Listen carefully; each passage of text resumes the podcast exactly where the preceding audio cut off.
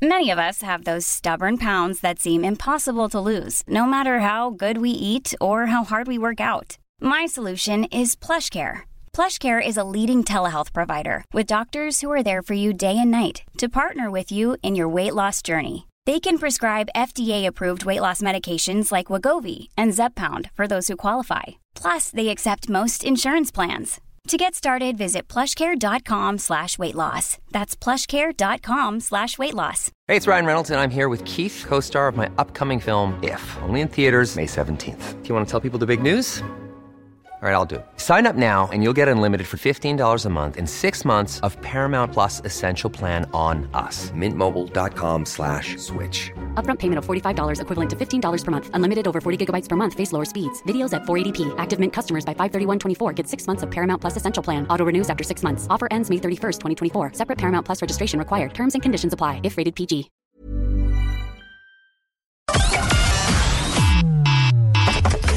Connecting to the big show. In three, two, one. We are saying as long as there is breath in our bodies, we will not forget you. If we don't deal with this issue now, the problem will get bigger. The lack of empathy, these women need to get over themselves. We're the one for Cork and ready to talk. Can we just talk? Call 1850 715 996. Text or WhatsApp 083 396 96 96. Email opinion at 96fm.ie. The lines are live. Let's kickstart the conversation This is the Opinion Line with PJ Coogan. on Cork's 96FM. Remember yesterday we were inundated with messages about people's passports and how long it was taking people to get their passport. I spoke to one woman yesterday who'd only got her passport or a passport for her new baby like after six months. Another man rang to say, Eight weeks? Are you joking me? We're 12 weeks waiting for a passport. Well, believe it or not, weren't they listening below in the passport office and they sent us a statement.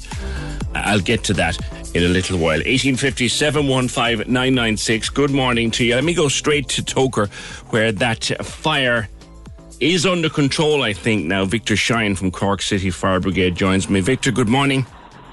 Good morning, PJ. What's the story? Uh, the core house. What happened? Core House on Pouladuff Road, PJ. This morning, shortly after 7 o'clock, uh, there was a fire in the upper floors of this building.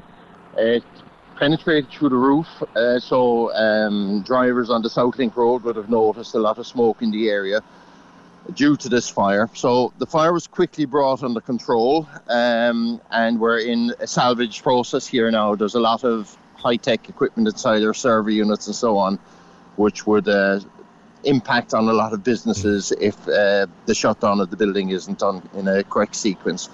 So it's under control, and uh, we're just starting to wind up now very shortly. Good. It's an industrial premises, isn't it, Victor? Yeah. Yes, there's a number of uh, IT companies inside this building, and um, so it was a shock to them. We are speaking to the managers just uh, a few minutes ago, and uh, we're in the process now of uh, carefully shutting down the electrical supplies to the building due to the servers that uh, the information may be lost. Okay, okay, but it is under control anyway, and that's the good news. Is it? The fire is under control, and there's nobody injured in the in the in the building during the fire. Yeah. Any concerns about the smoke? A lot of people were complaining about the level of smoke, and could that be dangerous, harmful? They need to Not close at their all. windows. there, No. there were no there were no uh, true chemicals involved. It was your carbonaceous materials, your timbers, and so on that you'd have in a, a roof space. So it would be the, the properties of a, a domestic fire, really, as opposed to chemicals that you might get in a commercial type environment. So it would be standard uh, class A type materials burning. So, so no need to worry about the smoke. That's good news for people. No, Traffic no. disruption, Victor. What's the story? Now, there's a lot of traffic in the area. Guard control management was in place uh, during this phase, but that's all cleared up now. So traffic is flowing past this premises freely, and um, everything should be back to normal very shortly. I know it's probably very early to assess it, but the level of damage done to the building, how bad is it? Um, the upper floor has some significant damage to uh, two particular rooms, and and obviously the roof space itself. So the companies inside in that building will be uh, probably out of the building for a number of weeks until that's completely repaired. Um, but I believe, uh, due to the nature of the work, uh, remote working and changing uh, server locations is possible. So there shouldn't be too much disruption to the, the businesses there. Yeah. Victor, we must have a chat between now. It's seven weeks today is Christmas Eve. We must have a chat between now and Christmas about safety and fire safety in the home over the Christmas. So we'll, we'll talk to you at some stage between now and then. Absolutely, PJ. I'd love to do that with you. All right, good friend of the show, Victor Shine, second officer with Cork City Fire Brigade, live there from Togher, from the scene of that fire at the core house. Nothing to worry about with regard to the smoke. Traffic should be easing around now. Thank you, Victor. Yeah, let me get back to that from the Department of Foreign Affairs. Remember yesterday I was talking to Colin Burke, uh, Deputy Colin Burke, and he was he himself was acknowledging that uh, eight weeks for a new passport is just too long. And then um, someone contacted us to say, hey, sorry, eight weeks. We are still waiting, and it's twelve weeks. But the best of them all was the woman who rang me. Was her name April? I think it was.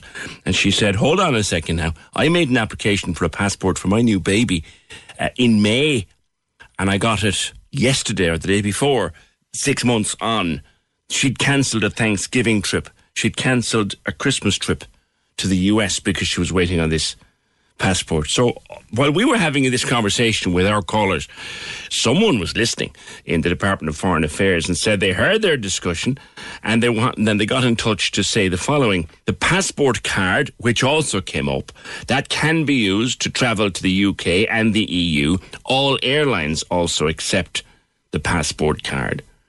They also tell us passport online is much faster than the passport express for most applications and they tell us about 50% of passports for online adult renewal continue to issue within two working days, which tells us absolutely nothing about the case of the three month wait and the case of the six month wait. But thank you, lads. Really do appreciate it. By the way, something else that we've been hearing overnight and this morning, it would appear there are no appointments available for COVID testing in Cork since yesterday. Now, we've been on to the HSE, we've contacted them to see what they can tell us. But we are hearing that there's no tests available in Cork at the moment. Listener was on to us, uh, who's a close contact, anxious to get tested, trying to book and can't. And also, they said they couldn't find any antigen tests in Cork. Now, I saw tests, antigen tests it wasn't this morning, it was yesterday morning. They had quite a stock of them in a Tesco Express that I happened to be in, up near the tills. Uh, I do know that an Aldi that I go to a lot that used to have them doesn't have them, didn't have them last night. I was just looking around. Uh, Boots Chemist were stocking them. Uh, whether they've got any, I don't know, but certainly this listener was having a problem tracking down antigen tests. But we have asked the HSE for clarification about that one. Is there or is there not a shortage of PCR testing facility in Cork today and heading into the weekend? Can we just talk? The Opinion Line on Cork's 96 FM. With McCarthy Insurance Group. Call in person or call them now. They don't just talk the talk, they walk the walk. See MIG.ie. Can we just talk? The Opinion Line with PJ Coogan. Text or WhatsApp now 083 396 96 96. On Cork's 96 FM. Yeah, if you are trying to get yourself a PCR test at the moment through the HSE system, is it slower than it has been? Because we've had a couple of calls to say that there's nothing to be had test wise in Cork today. Uh, not too sure about tomorrow or about Sunday come back to that. A 24 year old Cork man has been arrested by police in Britain on foot of an Irish arrest warrant, and he's due to be extradited back to Ireland later this month to be charged with the murder of a young man in Cork three years ago. The arrest took place in Cambridgeshire. Uh, 96 FM news reporter Mairead Twohig is with me. Mairead, what can you tell me? Good morning. Hi, PJ. Good morning. Yeah, so he's due again uh, to appear on November 12th. That's before Westminster Magistrates Court. He was remanded in custody there. Uh, he was arrested in Huntingdon, which is in Cambridgeshire in England. That was early yesterday morning. And he was brought before Westminster Magistrates Court. I say, he's remanded in custody. He's appearing there again on the 12th of November. Now, Gardaí here had obtained a European arrest warrant for him because they'd received directions from the DPP to charge him, as you said there, with the murder of 24 year old Conor Quinn. Now, that happened happened back in 2018. It was during a row on Bridge Street in Mallow. It happened in July of that year. On July 12th, he was stabbed to death there in Mallow. So they Gardaí here had identified the suspect early on, but he'd fled the country and he went to the UK. So uh, the Gardaí here began liaising with their counterparts in the UK. That was through Interpol and British police located him. He was living under a false name in Huntingdon. Mm. So I suppose Conor Quinn is the victim in all of this. 24 year old. He's a native of County Galway, Loughrea. He'd moved to uh, Killavullen, which is in North Cork, PJ, a few months before uh, his murder. And uh, on the day in question, it was the evening of July 12th, around half eight in the evening. He got out of the car with another man. He was confronting another young man on Bridge Street uh, which, as I say, is in Mallow, and uh, the row broke out, and there was a knife produced. Uh, he was stabbed once in the chest. and the attackers fled the scene, and um, it was witnessed by you know Conor Quinn's friends as well as other passers-by who were in the area in Mallow town of half eight, uh, you know, in a summer's evening, mm-hmm. and uh, they used CCTV as well that Gardaí had harvested from the area. Now, Mr. Quinn he collapsed on the street. An ambulance took him to CUH, um, but he was pronounced dead shortly upon arrival at the hospital. Mm-hmm. Um, his, I suppose at the time, his partner Stephanie w- was pregnant. She gave birth to a little boy just a few days after it, and she named the baby Connor um, mm. after after Mr. Quinn. That's such a tragedy, isn't it? My God. It is yeah. such a sad, so sad. And now, I mean, that happened in, in 2018. We're in 2021 now, and um, this man in, in the UK, he's, as I say, appearing again November 12th mm-hmm. in Westminster Magistrates Court, and uh, to be extradited back here to Ireland to face the, the murder charge. Okay, all right, uh, Maureen, thank you for that. That's that's uh, 96 FM's news reporter Maureen Twohig on that development in the investigation of the murder of Conor Quinn in Mallow, uh, July morning, three years ago. I remember it. I remember it very well. July evening it happened three years ago. I remember it very well. Uh, summer's evening, beautiful summer's evening, and that tragedy happened in, in Mallow. So we'll follow that one with interest, as they say, over the next uh, couple of weeks and indeed months. On the testing, on the phone, someone says it's time we wised up now and opened 24 hour antigen and PCR testing to keep the numbers down. I know they're trying to incentivize vaccination by cutting back on tests, but sure, everyone is nearly vaccinated at this stage. The focus now must be on limiting the spread. Every little helps. You wouldn't believe the lengths my visitors had to go to to get a test before catching a plane back to the UK because she was being responsible and didn't want to infect a baby or an old person. And of course, what you can't do is you can't get a HSE test for travel. If you need a PCR test, you can't get the HSE test for travel. You've got to go get a private one and pay for it, and they're not cheap. And something else I saw as well with the antigen tests for travel, like an antigen test in a box in a shop is about at most six or seven quid. Uh, some of the places that are supplying antigen tests and doing them on the premises are charging the bones of 50. But that's, that's not on. That's not incentivizing anybody to get tested. Just hearing as well, Boots have a five pack. Boots on Patrick Street have a five pack at the moment. Caller would be afraid people are not using them properly. And do you know what, caller? I was one of the first to say that a few months ago. I kept saying I couldn't really trust people to go and buy something in Tesco or Lidl or Aldi or Boots or wherever and just use it there on the kitchen table. But it would seem because I've not tried it, but it would seem from those who have that they're quite easy to use. The instructions are very clear. If you're not too sure how to use them, it's absolutely certain to be a video on YouTube or TikTok showing you how to do it. So, yeah, you might have one dud uh, until you get used to the process, but but for the most part, they seem quite easy to use. I'm still very impressed with the message we got yesterday from a daily listener in Leeds. Good morning again, Sinead. Uh, Sinead was saying that she can get a packet of eight tests for herself and her family free of charge any day, seven days a week, delivered for free. That's where we need to be. Will we ever get there? Can we just talk? The Opinion Line on Corks 96 FM. With McCarthy Insurance Group. Call them now for motor, home, business, farm, life and health insurance. See mig.ie. Let me show you what it's all about. Simon Murdoch and the best music mix. Weekdays from midday on Corks 96 FM. If you love hearing these guys on the radio, hi, Ed Sheeran here. Hi, this is Adele. Hey, it's me, Justin Bieber. Then join me in the afternoons for the biggest tunes, plus huge giveaways. You're going to see Ed Sheeran! Oh my God, thank you so much. I'm sure I'll have you on for a chat as well. I'm good, how are you? Played that new Adele song there. Gonna crack open a bottle of wine and some tissues. in the afternoons, in Cork, make sure you're here with me. Let me show you what it's all about. Check it out. Simon Murdoch, midday to 4 p.m. on Corks 96 FM. Can we just talk? The Opinion Line with PJ Coogan Call us now 1850 715 996. on Corks 96 FM. Checking out the situation again at COP26 in Glasgow in a wee while with a young Cork activist who'll be taking part in a Fridays for Future event uh, in Glasgow later on today. That's all to come.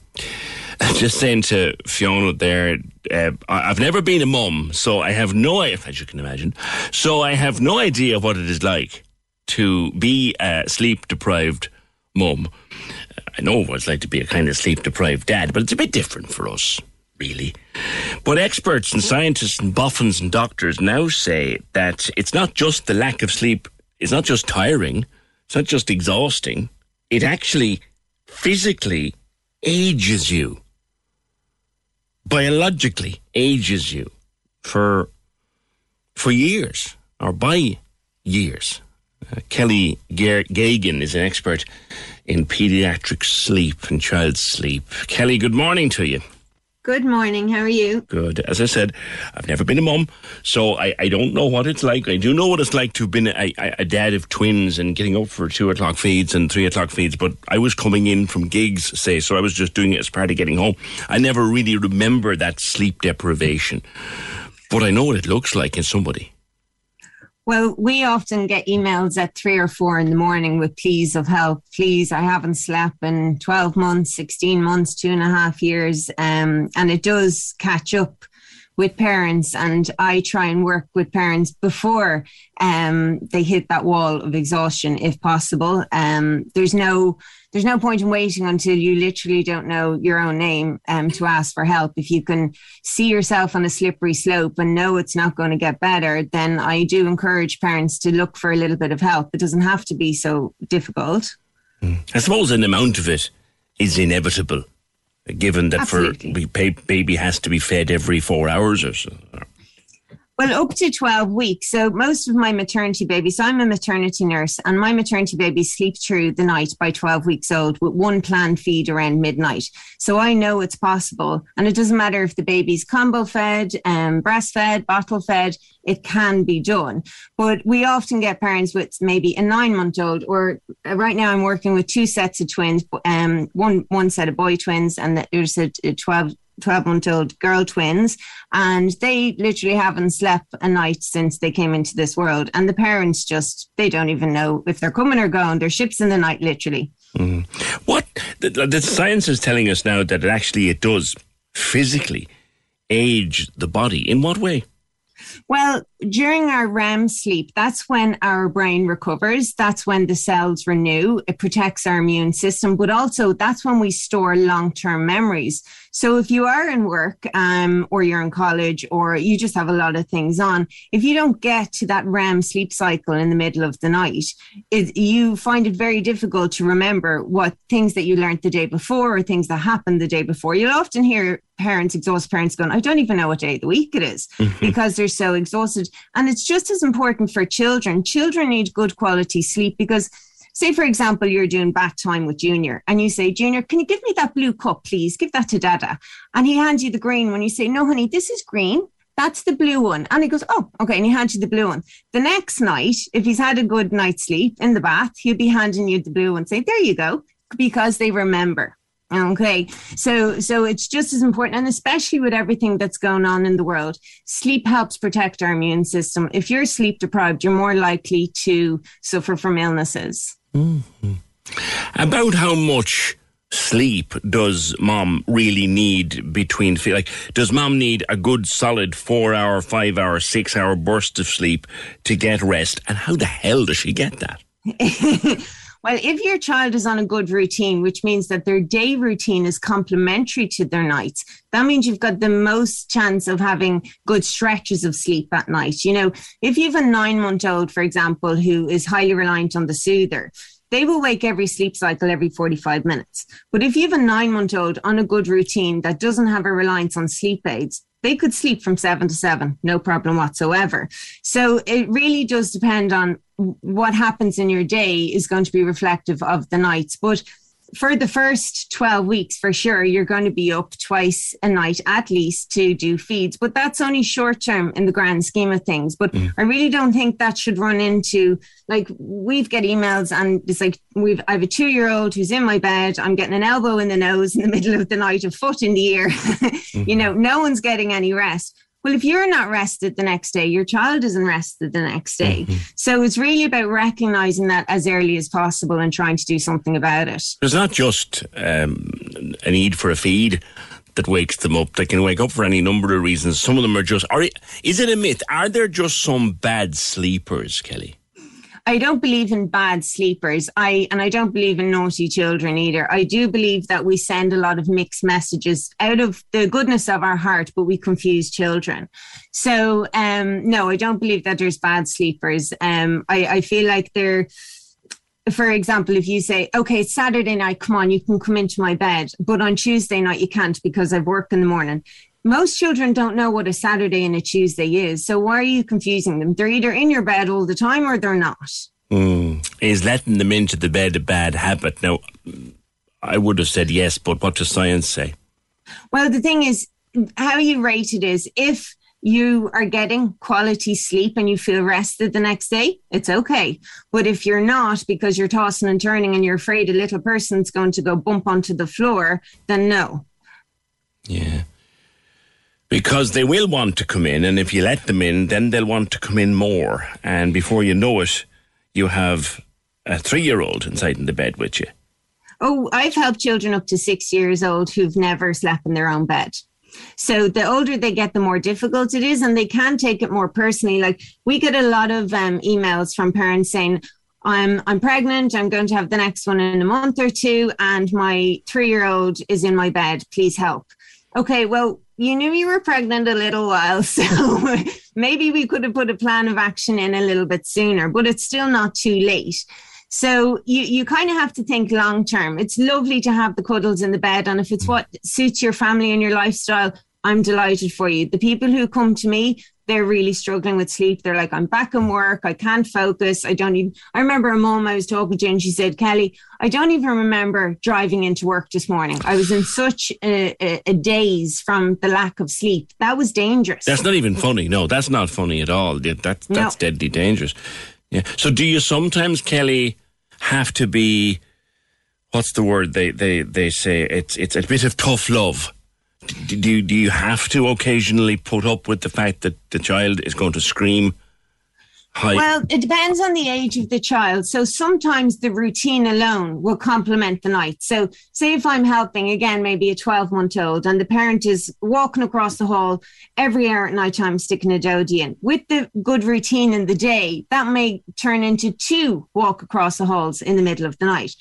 And then the parents say, no, I'm happy with that. I'm good. I'm, we're in a much better place. We're getting more sleep. Or they may say, no, no, I feel like we're leaving a door open here and we may slip backwards. I'd like to get rid of the soother. So in that case, we might do a little bit of sleep training, which teaches the baby to go sleep without the soother. But the sleep training that I use, um, the parents would be in and out like absolute yo-yos. Basically, they're saying, Mama comes back with a sleepy time, or Dada, Dada comes back with a sleepy time, Dada comes back with a sleepy time. So they know we're still rocking around, but they're not getting the dodie to go to sleep. And if they can go to sleep without the dodie or the yoga ball or whatever their thing is, that means when they go to link sleep cycles, they can go back to sleep without that item or assistance. Proper little manipulators, aren't they? Some.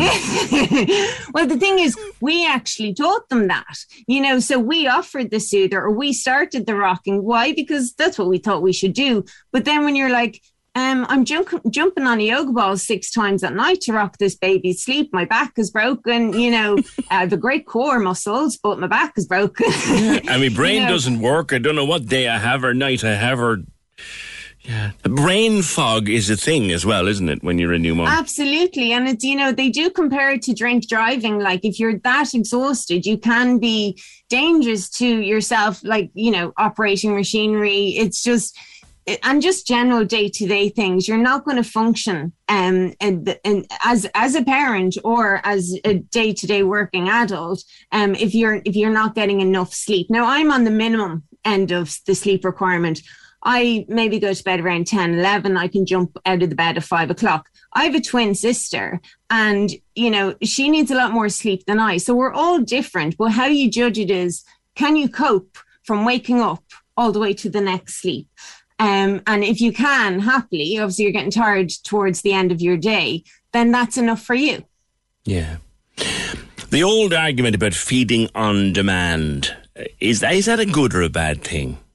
it's again it's totally what what suits your lifestyles some parents want to work on a routine from early on and i have this let's get started program for babies from newborn um, to four months old and that helps guide baby on a routine and i'm all for breastfeeding i'm not you know bottles only like 40% of my sleepy stars last year were breastfed babies so you can actually breastfeed on a routine if that's what suits your lifestyle if you want to feed on demand then completely support that. But they're not the people that come to me now, not immediately. They may come down the line and say, I was feeding on demand to nine months. I have to go back to work now next month and I can't be up four times at night feeding. Please help. Well, you kind of knew you were going back to work at 10 months. So maybe we should have addressed this maybe around the five month mark, Mm. you know? So again, I think what I'm own. what I'm hearing here, Kelly, is that you you, you need to have a, an amount of personal responsibility in this as well. Look after yourself and know what you're at.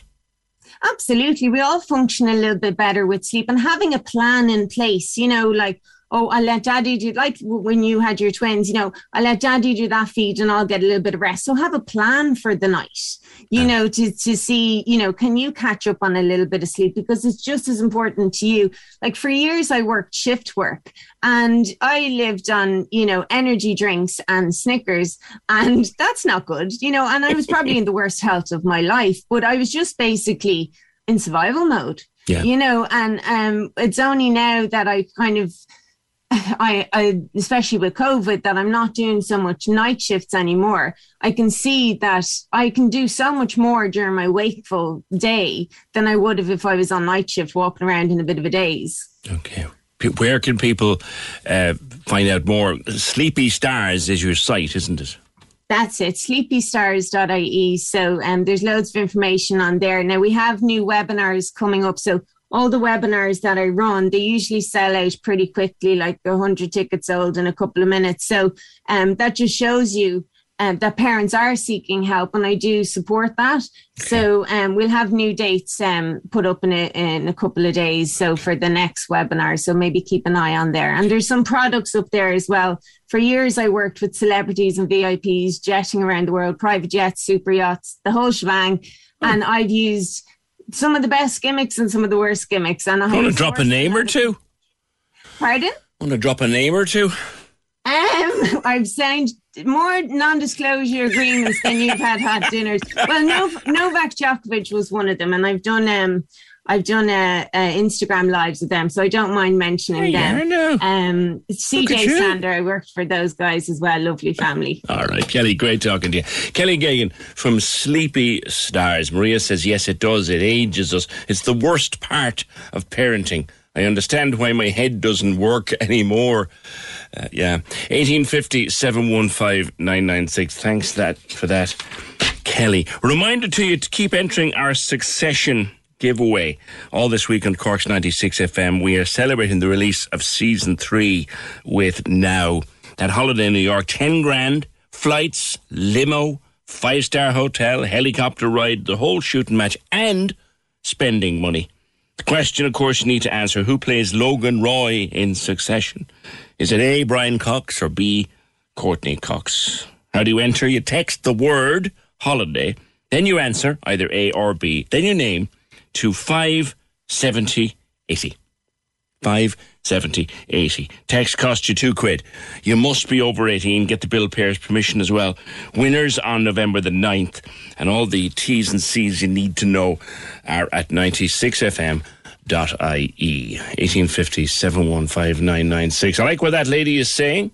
It's time to recognize that a two year old bad sleeper is a result of poor structure and discipline, as opposed to the Instagram parents taking a photo of themselves with their toddler's foot on their face and hashtag parenting struggles or hashtag mum are heroes. Yeah, we've all seen those Instagram pictures. So we have. 1850 Right. Glasgow, COP26. It's like someone said to me during the week, PJ, you've been at the Eurovision. I have been a few. Uh, it's like three Eurovisions. It's enormous. It's just a huge, huge event. And right at the heart of it is UCC law student Alicia O'Sullivan, who is preparing uh, to take part in a couple of events today and next week. So I spoke to her before we came on air. Alicia, good morning, and uh, tell me you're you're in Glasgow as we speak, but tell us how you got there. You, you took the long road, as it was. We did. We took the long road and the more carbon friendly road, um, or maybe not road, rather um, ocean. But um, we started. Um, I'm obviously in student uh, accommodation in Cork City. So we all kind of st- stemmed from Cork City, a train to Dublin, and then uh, another train to Belfast. We stayed overnight in Belfast, um, and then we got a ferry uh, over to Scotland, and then another bus uh, to Glasgow, um, and then a train to Edinburgh, where we're staying. How long did it all take, and why did you decide to do it that way?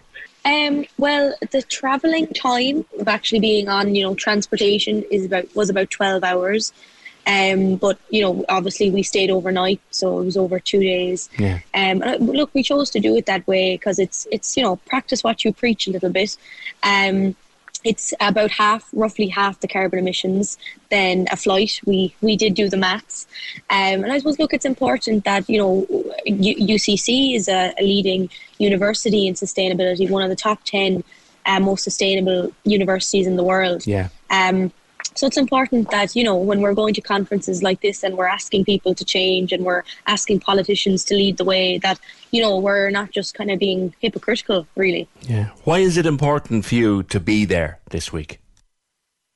Um, it's important for a multitude of reasons, I suppose. First of all, um, you know, I'm a young person, um, I'm a student. Um, I'm the environmental officer in UCC Students Union, so it's great. I get to represent the people who elected me. You know, over four and a half thousand students uh, voted for me, so that's that's important. First of all, and second of all, I suppose on a on a grander scheme of what we need to do in terms of combating climate change. Um, again, I'm here with UCC in week one, and in week two, I'm with World YMCA. So um, I suppose from the YMCA perspective, we're trying to bring as many voices to the table. So voices from places like Ghana, from the US, um, from Peru. Um, so it's really important that you know we have a diverse range of voices yeah. coming to the table, and this is a huge issue at COP anyway.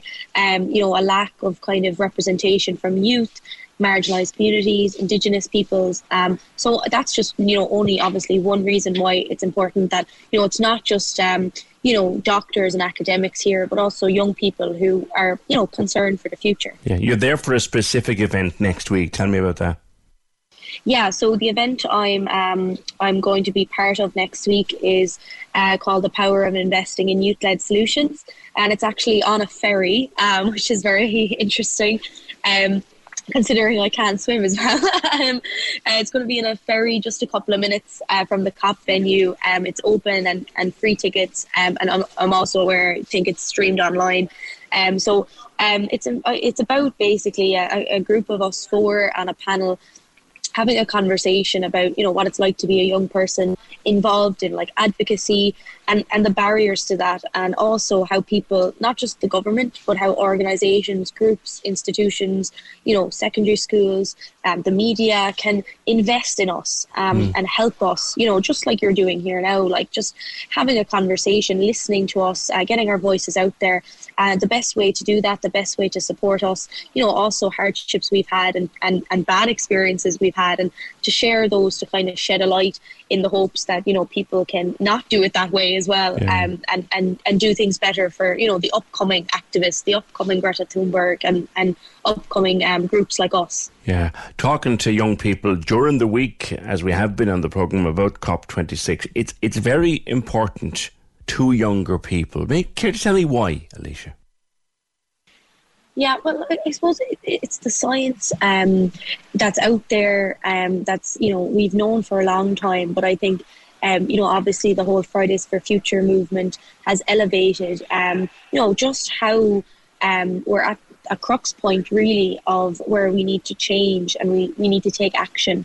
Um, not as not just governments, but people and civil society and and groups like UCC and YMCA support people. So I think it's important because we, you know, young people were, were we haven't really gone through life and and and dealt with all the things of like professional careers and stuff like that. So i think we see it as it is and um, without any kind of um, you know shadowing or uh, you know shadows in our eyes or anything like that or possibly money in our eyes. We just see it is it, what it is for what it is. And that's that it, we're facing a mm. huge the, the most paramount um, you know, global emergency. I mean, if you sat here and listened, uh, as I've done, to the people who are the worst affected by this, you know, their homes literally destroyed, you know, family members just being wiped out, whole families being wiped out, friends, the amount of young people I've met this week, their their friends have died. Like it's just it's terrible. And they're saying, you know, this is because of climate change and it is and we know that because that's what the top scientists in the world tell us. And it's it's frustrating then for you know people like me who come from places like Ireland that aren't you know visually affected yet detrimentally by climate change. And it's hard to not think we should be doing more. Yeah yeah you'll be attending one of the Friday events as well won't you Friday for change yeah, so the Fridays for Future strike um, is uh, on uh, Friday, um, and there's also a, a march um, on Saturday for climate justice as well. So I hope to attend both of those as well, show solidarity. Do you think that the, the leaders inside in the big conference hall, like, do they take notice of groups like that outside? I, I think they do. I think I mean, if you look at um, the climate conversation before, you know, the ins- the instigation in the beginning of Fridays for Future, um, it was there. You know, the science was obviously there. There was groups. There's been groups talking about climate change for years, and many activists before Greta Thunberg, and, and many after her, I'm sure. But I, think that was a turning point um, where you know it can be quite powerful when young people, you know, start striking and and taking days off school um, because they care so much about something. Um, and I think at the at the beginning, certainly pre-COVID times, having the amount thousands, you know, I remember in Cork, I was at the first one. I think mm. we had over ten thousand young people, you know, kind of storming the streets and and, and outside City Hall in Cork. So it was, you know, it was quite. Um, uh, emotional and just uh, powerful. And I think a lot of conversations happened in homes then, you know, when, when young people, teenagers decided to take the day off school. And of course, many families supported them and parents said, you know, good on you, go for it. Um, so I think um, they do uh, definitely before COVID. I know COVID had an impact on the strikes, obviously, it wasn't possible. Um, but I think tomorrow, um, on Friday, and also um, Saturday, I think it will be impactful because it's happening just outside the doors of the venues where, um, you know, these converse, these serious conversations about you know our future is happening. I don't know if you had a chance to, to read through or see beyond the headlines of the climate action plan that the government has just released. Uh, there's a lot to take in in that plan, but from what you can see, uh, what do you make of it? Um, it's been such a hectic day here, so I'm I'm yet to to have a look at it. Um, I know that um, when Micheál Martin was here on Taoiseach, um, making his speech the other the other day in in the plenary, um, I know that he had agreed to give 225 million a year until 2025, which mm. was doubling our efforts towards um, towards um, developing countries, um, marginalized communities, which I think is a really good step in the right direction. Um, you know, that's obviously just one thing, mm. but again, from like a climate finance perspective and supporting the countries most affected, it's it's it's crucial. And he seems to be accepting now, uh, very much so, that there is no choice but to do this. Yeah, it's it seems so. I mean, how many people, I suppose, have we heard say that? Um, and mm. you know, I think what what matters is um, the words here matter. I think the conference matters. Um, you know, a lot of what you see and what you hear about COP is, is, is really just what you see and hear. A lot of the stuff, the negotiators, eh, the, the people actually making the change aren't in the room um, and they'll never get into the room. Um, so I think that's important. But I think, look, what will matter is what we see over the next span. You know, will will actions follow the words? Um, particularly, you know, Micheál Martins. I was just going to, to finish by asking you that, Alicia. I mean, there you are in the thick of it right now, watching this and observing this. And in, in, in 10 years' time, what do you hope will have been achieved from these discussions? I mean, as, as a young person facing into a career and life and all those things. Um, well, I'd like to not be doing this by the time I'm 30. Um, I'd like to, you know, uh, stop devoting my life to, um, you know, trying to create this change and, and, and trying to, you know, fight for something that I just shouldn't have to fight for, really. Um, so I, I'd like that to happen. But um, from a, obviously a, a climate change perspective, you know, we do that whole 1.5 degrees is so important. And you know i'd be surprised um you know if we got to a point where we're not obviously going over 2 degrees at this point but we do need the you know the reduction in carbon emissions by 2030 now i know like we have a legally binding mandate to cut by 51% in greenhouse gases by 2030 um now whether that will happen or not, uh, you know, this climate action plan hopefully maybe sets out some proper targets for it. Uh, like I said, I'm yet to check. Um, but again, we need a, a structured plan and, and how to do that in the next couple of months to a year and uh, and just put the heads down and do it and do it together. You know, all this blaming of different sectors and groups, I don't think it helps anyone. It's all about coming together, finding a plan where we can all move forward, not leaving anyone in the dark, not leaving anyone to blame, and just moving because it's everyone's problem and it's everyone's responsibility, not just one person or one group of people. Alicia, enjoyed the rest of the conference and a safe journey home when you are coming back. Thanks very much, PJ. Can we just talk? The Opinion Line on Cork's 96 FM. With McCarthy Insurance Group. Call in person or call them now. They don't just talk the talk, they walk the walk. CMIG.ie. The lines are live. And we're ready to talk. Can we just talk? Call 1850 715 996. Text or WhatsApp 083 396 96 96. Email opinion at 96fm.ie. The Opinion Line with PJ Coogan. On Cork's 96 FM. We've had a voice note from a mum. I'll hold on onto it and I'll play it for you in a wee while because I think it might start a conversation off the back of our talking about sleep and uh, being sleep deprived as a parent. We had a good chat with Kelly Gagan from Sleepy Stars in the last hour. And one of the things Kelly was saying was it's really not a good habit to have a three year old inside in your bed. Uh, and if you're having trouble getting them out of the bed when they're getting older, then you kind of created that problem for yourself. We've had a voice note that kind of contradicts that a little bit, and it might start a conversation, so I'll hold on to it for a little bit. On the whole green agenda and COP26 and all of that, and we're going to be talking more and more about retrofitting. And one thing I've always said, and I stand over this, and I'll argue this with any activist who wants to argue it with me. Um, the cost of retrofitting your home is going to put financial pressure on a lot of family, families over the, the years to come. And a lot of people will go into debt to try to retrofit their home. And that's something that any government that wants us to progress in a green and sustainable way is going to have to A, recognise and B, help with. Because right now, if you do any kind of a spreadsheet of the cost of retrofitting your home, you will be left with a bill. You absolutely will. So we'll talk about that in, in a wee while. But Micheál Martin's a great man, says this message for giving away taxpayers' money. 225 million would retrofit every home in Ireland. Well, probably not, but we do get the point.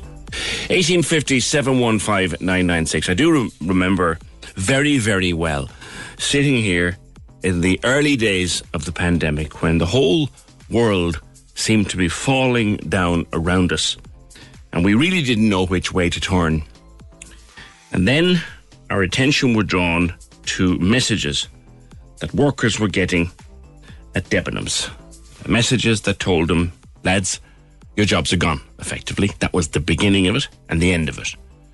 And we all know where that led to a strike, a protests, a campaign to try to get what they felt they were entitled to. And it's now led to a book. Uh, one of the people featured in that book is Carol Bridgman, who worked in, Ma- in Debenhams in Mahon Point. You're now featured in the book and you're involved in the launch today. Carol good morning to you. Yes, it is. It's been, it was a long 406 days um, of industrial action. There was a lot of highs and lows there was a lot of action taken from the workers because out of necessity that we had to do these things. Um, and like that, we faced a battle, a non-stop battle for 406 days. And to be honest, that battle still continues, getting access to the fund. Yeah. But um, one of the good things to come out of it for the workers is this book that has been published for the workers. Um, How did it come like about, that- Carol Who approached you to be part of it? Well, I mean, obviously we had to use the platform, um, the media platform an awful lot because of the pandemic and um, restrictions and, and whatnot. So the, the media platform was a huge, a huge opportunity for us to get the word out there and to get organised and to fight back against what we were facing. So um, it was through the media that this man, Fergus Dowd from Dublin, originally from Dublin, now living in Carlow, he um, he seen what was going on through um, Twitter and Facebook, and he got in touch with one of our colleagues up in Newbridge, Suzanne Sherry.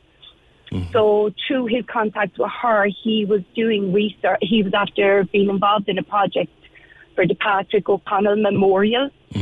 So he was able to link in with Suzanne and got in touch with Linda O'Carroll from Dublin that would have been tied in with the Patrick O'Connell Memorial. And then he became involved and very interested in the Debenhams action and what we were facing, what we were going through. And he got a lot of support for us um, from high profile people from the UK, from Spain, all across Ireland. So he he did help us and support us.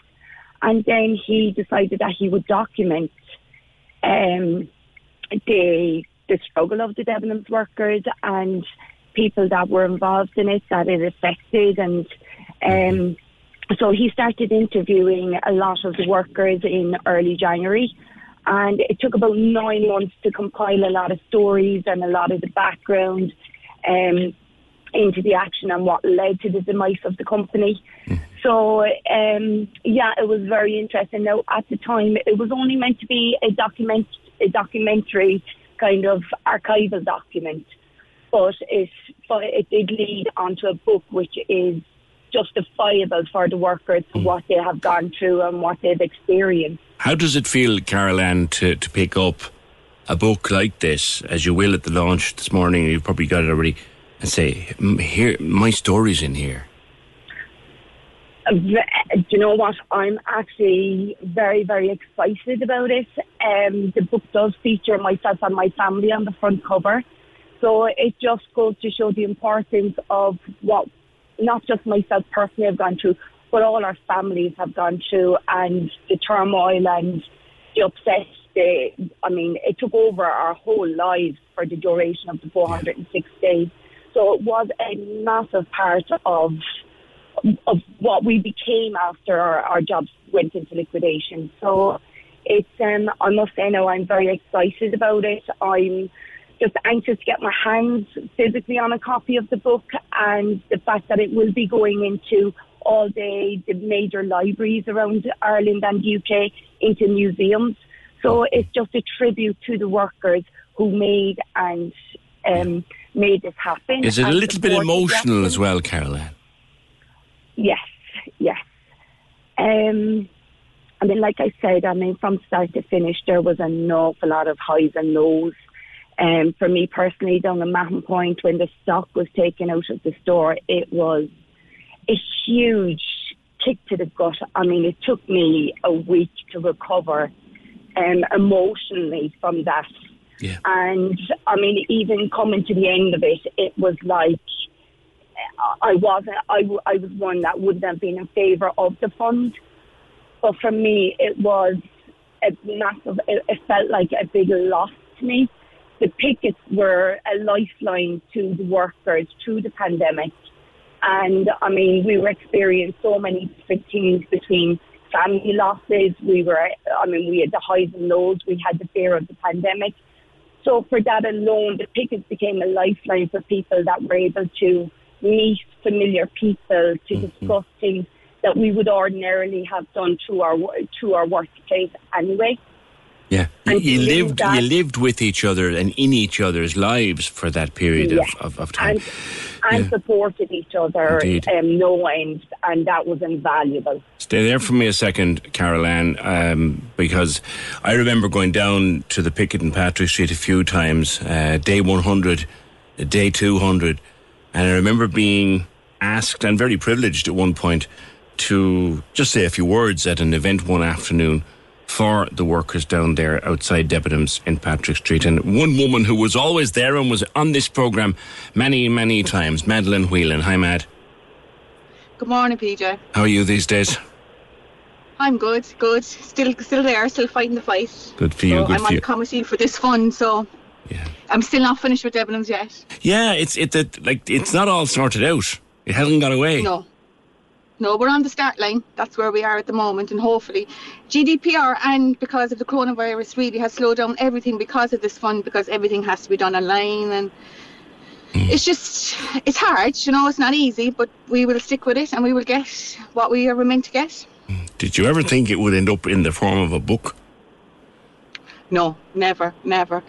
But I suppose none of it, everything is a dream that we went through from day one. For the 406 days was like a dream anyway, PJ. You know, as you know yourself, it was hard going 24 hours a day there in Patrick Street and in Maylor Street. So the book, it's actually great to see the book because at least we've got something to show for it after the 406 days, you know, and especially all the picketers that stuck with us. Yeah. It'll be a bit emotional to read through it, won't it? It will, and the photographs, I suppose, will bring back memories. And one of the photographs that's in the book is myself, um, Valerie Connell, and Jill and Max Sweeney outside the convention centre the day that the Taoiseach was uh, sworn in with the Cork flag. So, Mhm. I remember you going up to well, that. You know, memories, yeah. Lifelong. I mean, you were you were all colleagues and friends anyway in in in Yeah. For many years. But I think lifelong bonds were formed in the course of that year. Oh, 100%. I mean, there would have been people on the pickets that I would have known and worked with and passed by every day in the shop, obviously. But I mean, the band that we ended up with, we I think it's 62 we had on pickets in the end, and you knew everyone's history by the time it was over because you were you were not else to do for six or seven hours a day but talk to people. You know, you got to know people, and Mm-hmm. it, it, it, it was hard, but it was actually very rewarding in other ways, you know. And you do miss it. Uh, it's hard to say, but we do miss it. We were just myself and Val and Jill were talking about it yesterday, and you do miss the highs and lows, even the shopping Yeah. that we were doing online in the cars during the night, you know. Yeah, I, I've forgotten her name, but there was one of your one of your um, members down there had a baby in the course of all this. How are they doing? Claire, baby Grace, Yeah, how are they doing? she's doing good. She's doing good. Yeah, she is doing good. She's coming this morning there now, so Brilliant. I We'll think. Grace Grace won't be far short of being a year old by Christmas, will she? she's nearly one. I think it's the 14th, if I'm right. Crikey. The 14th of November, as far as I remember. Yeah, yeah, yeah. I look, could be wrong there. the book I can't wait to get a look at it myself. Tales from the Debenhams picket line. It's being launched today uh, in Carrigtwohill Yeah. by Sean O'Halpine and Dara O'Kineja. And I wish you both, Carol, you're in it and your story is quoted. And Madeline, we've talked many, many times and good to speak with you again. Uh, congratulations on, on, on the success you've had so far. And c- keep me posted on, on, on the fund because some people might think that this is all over, but it's not. No, no, by no means, not at all. And it's Okay. no. All right. Okay. We'll talk to you both. Talk to you both again sometime soon. And good luck with the book. That's Carol Ann Bridgman, uh, who worked in Debenhams in Mahon Point, and Madeline Whelan, uh, who was in Patrick Street. And the book out today called Tales from the Debenhams Picket Line. Can we just talk? The Opinion Line on Corks 96 FM. With McCarthy Insurance Group. Call them now for motor, home, business, farm, life and health insurance. CMIG.ie. Hi. Morning. Oh my gosh. Oh, good. I'm What's wrong, shaking. Joanne? What's wrong? She's a bit shaky. Shaking. And I said, I, I tried to roll a cigarette and I'm shaking so much. How many times has pop singer Madonna been married? Uh, Sean Penn, uh, the other lad, two. She was married to Sean Penn and Guy Ritchie. Yeah. Which means she was married twice, and you've just won 2,000 Oh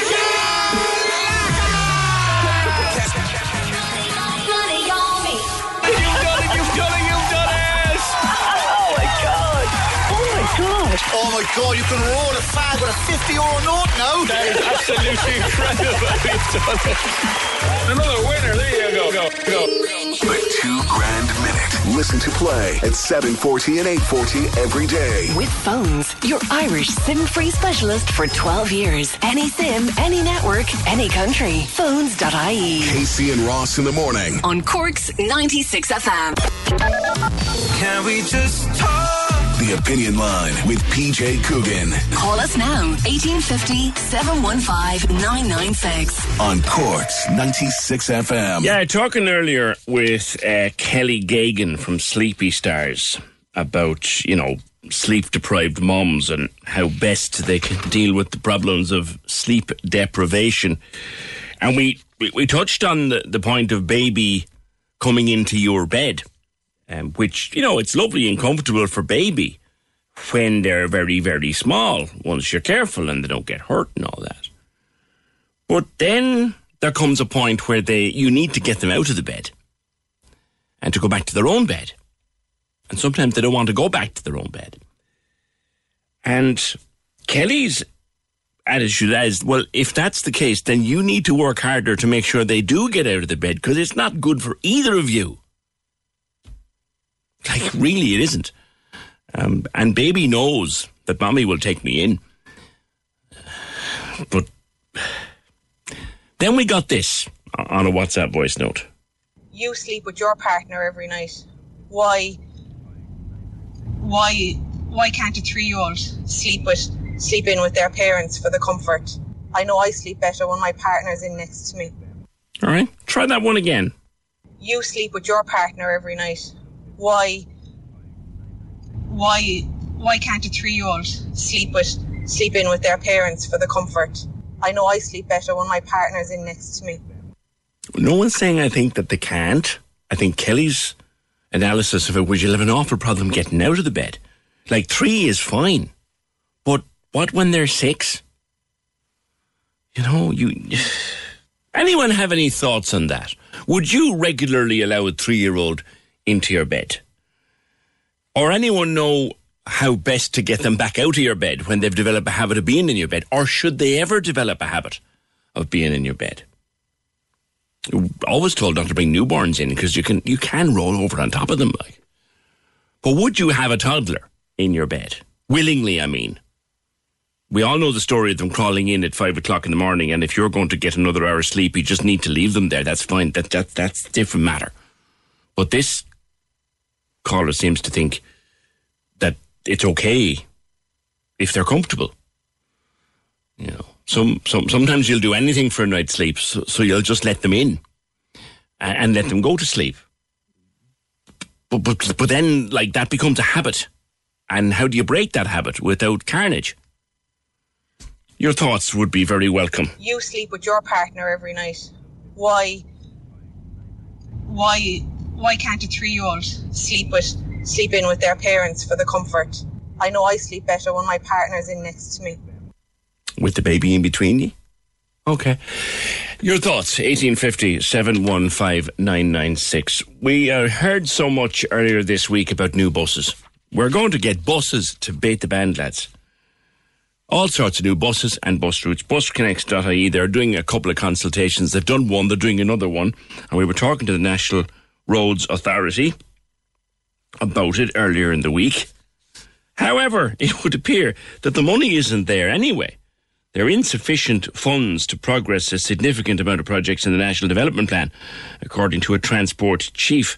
This was before the Oireachtas Transport Committee on Wednesday. Fianna Fáil TD James O'Connor joins me. James, good morning to you. Uh, good morning, PJ. Uh, James, the, we've all these great plans, but doesn't seem we have the money to do it. Um, yes, you know, I think that uh, there is significant constraints on transport projects around the country at the moment, and something that we have to be very careful on and over the course of the next 10 years is ensuring that there isn't overruns. Uh, in cost projects that are ongoing at the moment. Um, one of the things that we looked at in the Transport Committee, uh, I'm the only TD in Cork, and Senator Jerry Buttimer is the only Cork Senator that are on that Transport Committee uh, for, for our county and city. Um, and both of us had the opportunity to put questions to uh, both Transport Infrastructure Ireland, uh, who were involved in, in, major procurement operations around new transport projects, uh, and also road projects as well, uh, which is an area that I've been doing a very significant body of work on in, in the Cork region. Uh, and also we had uh, Anne Graham, who's the CEO of the national of, of, the National Transport Authority. Um, so basically, uh, you know, both public transport investment in, in, in, in new road infrastructure, uh, which in Cork East, where I'm from, is a, a major concern, mm. uh, and also in the CMAT strategy, which is an, a huge project. It involves both the city all of the major metropolitan towns uh, within the immediate catchment area, PJ, of Cork. You know, you're talking about places like Midleton, Cobh, Mallow, mm, mm, uh, Fermoy, mm. and how they feed into the city. Uh, and, you know, I know you yourself, James, you, you hit the headlines about the National Development Plan when you, you threatened to walk away from the party over certain things not being included. And then you had a conversation with senior members of the party and you, you came back on board and all of that. But here's the thing the National Development Plan, by the looks of this, doesn't look to be worth the paper it's written on if there's no money there. Well, I have to put in a little uh, uh, addition to what your your previous um, previous point was there, PJ. It wasn't just the party, particularly with Eamon Ryan.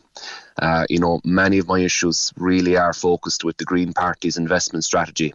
What they're seeking to do now, uh, which is it, it, does make sense, and I'm of course in favour of it, is they want a two to one ratio in terms of expenditure uh, in public transport projects uh, versus investment in new road infrastructure.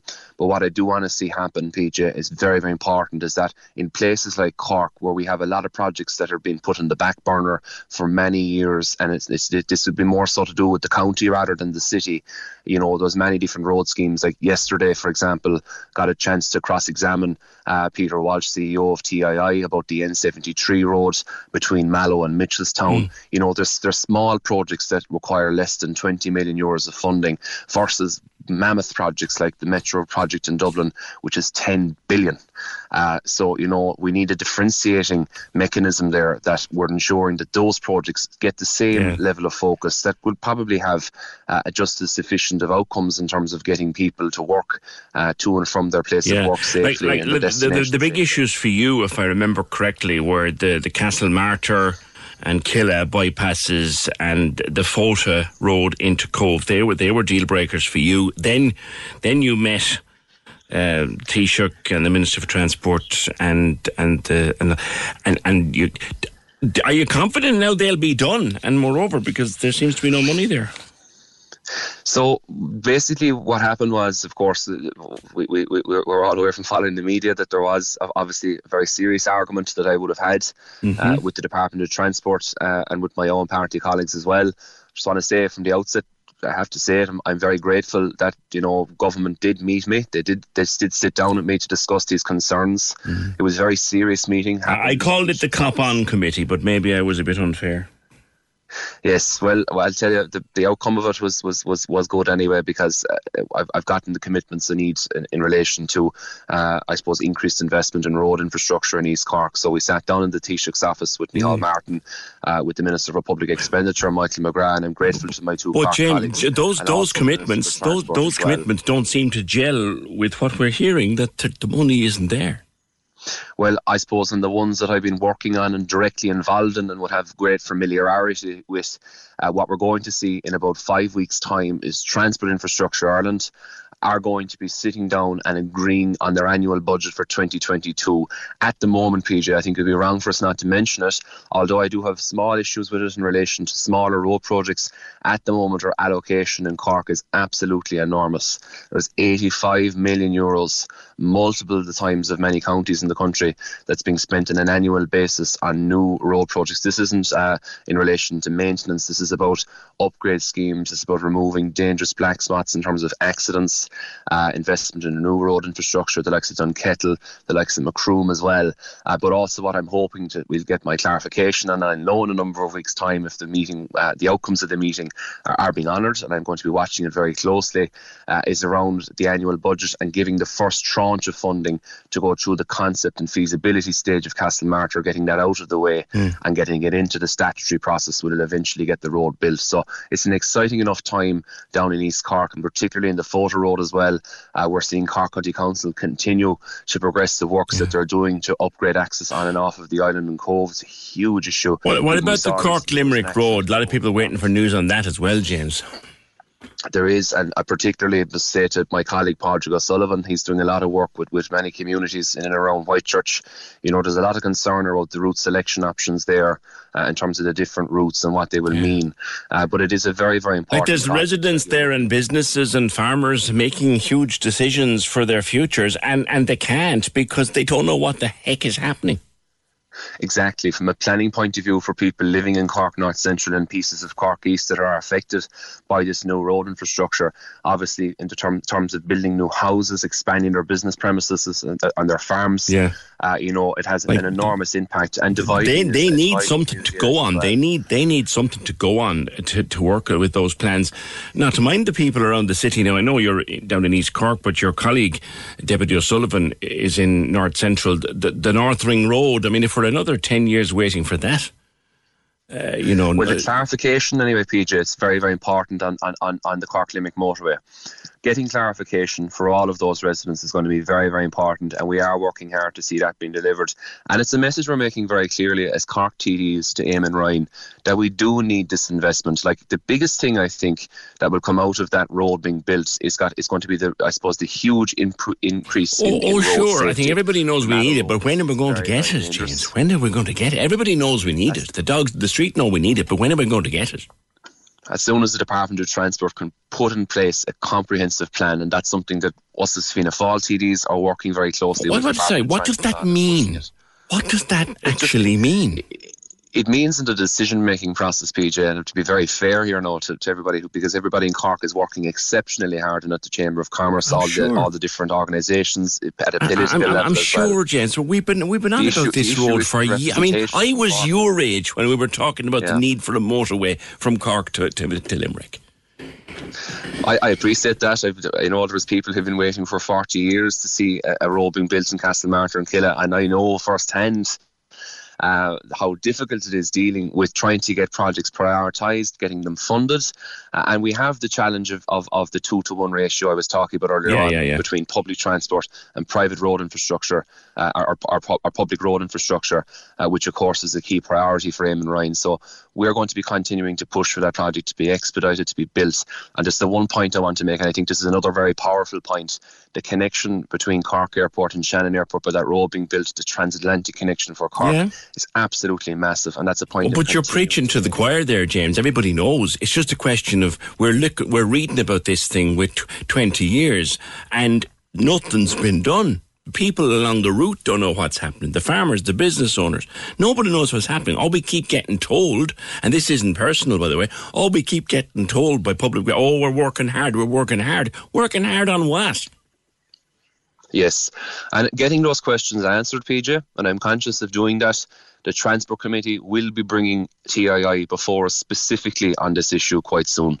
Uh, to be fair, even to, to refer to my colleagues in Limerick, you know, there's a significant number of TDs and senators that are actually in, based in Munster uh, that really want to see this project going ahead in some type of current format that it's in, not seeing any re- redraws or, or, or, or, or redesigns of the road infrastructure that's been proposed. You know, the other thing too, the little bypass that people use in Charleville, that won't last much longer, but it'll fall away. Like, yeah, know? it's you know it is it is lethal, and even look for me, people living in places like Midleton, or, or, not, I suppose further east in Midleton, Killeagh, Castlemartyr, Youghal, you know, all that region, they're going Well, up to me, into when, when would when would be a good time to come back to you to see can we get any more certainty? Definitely uh, I, I will definitely be able to give you a certainty on that in terms of the in terms of getting better answers to those questions when we get TII before the committee I'd hope that we'll be able to do that probably before uh, before the end of January because the committees generally have about 8 to 10 weeks of a workload in front of them and we are intending to bring them in so I'd be delighted to do that PJ and we'll have a discussion from Leinster House on that particular topic today uh, Okay. we're going to HSC meeting now in a few minutes in, in, in, in Ballincollig. I'll, I'll, I'll, I'll, I'll let you get. I'll let you get to that. I'll let you get to that because I know you're you're you're busy, and Friday is a busy day in the constituency for local TDs. Thanks very much. Uh, that is. Uh, East Cork Fianna Fáil TD uh, James O'Connor. So we'll we'll make a date. Make a date. We find we might will we actually get news in the spring of what's happening with the Cork to Limerick motorway. Is is that the big story of the day? I'll tell you how bad transport is in Ireland. I got the 8 o'clock express to Dublin two Thursdays ago. It was a double decker. It took hours. There was no toilet, no rest stops. That's because an express. I don't even eat or drink before going to Dublin because I have so much experience of coaches with broken toilets. But imagine that a double decker all the way to Dublin. Ah, well, you get a nice view of the countryside, I suppose, if nothing else. 1850 715 996. Uh, on sleeping in the bed, remember this? You sleep with your partner every night. Why? Why? Why can't a three-year-old sleep with sleep in with their parents for the comfort? I know I sleep better when my partner's in next to me. Ah, Anne says, don't, don't let it start or don't let it continue. If they're ill, it's different. Get them one or two nice teddy bears. That worked for me. And maybe have the bed extra comfy so they don't want to get out of it and get into yours in the first place. And WhatsApp, our 11 year old still comes in. Uh, oh, all three have always slept in our bed. God, that's one big bed you have. An 11 year old still coming into the bed. Come here, you leave it a few years longer, they'll be bringing a girlfriend or boyfriend in with them. Be careful now. Heading down a dangerous road there. Kevin says, here's how you deal with it. Get into your own bed there and repeat until it sinks in. You're the parent, not the child. Get into your own, get into your own bed now. Get, in, get, in. Can we just talk?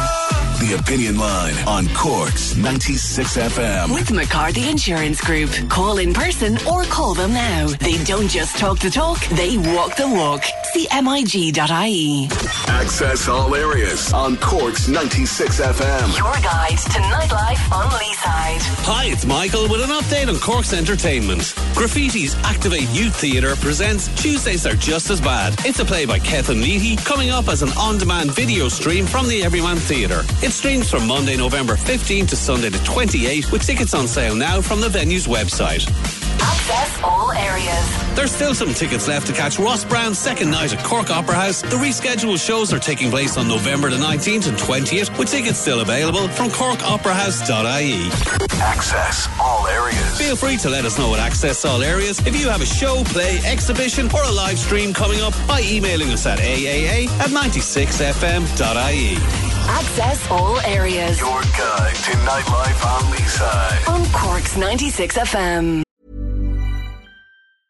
Life is full of awesome what ifs, and some not so much, like unexpected medical costs. That's why United Healthcare provides Health Protector Guard fixed indemnity insurance plans to supplement your primary plan and help manage out of pocket costs. Learn more at uh1.com. Many of us have those stubborn pounds that seem impossible to lose, no matter how good we eat or how hard we work out. My solution is PlushCare.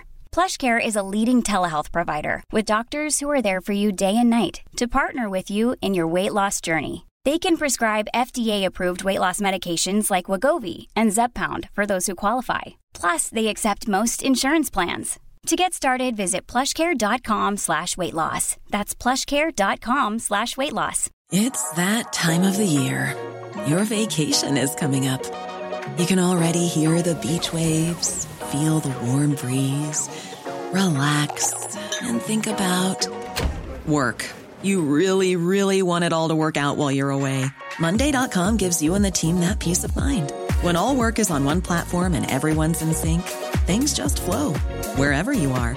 Tap the banner to go to Monday.com.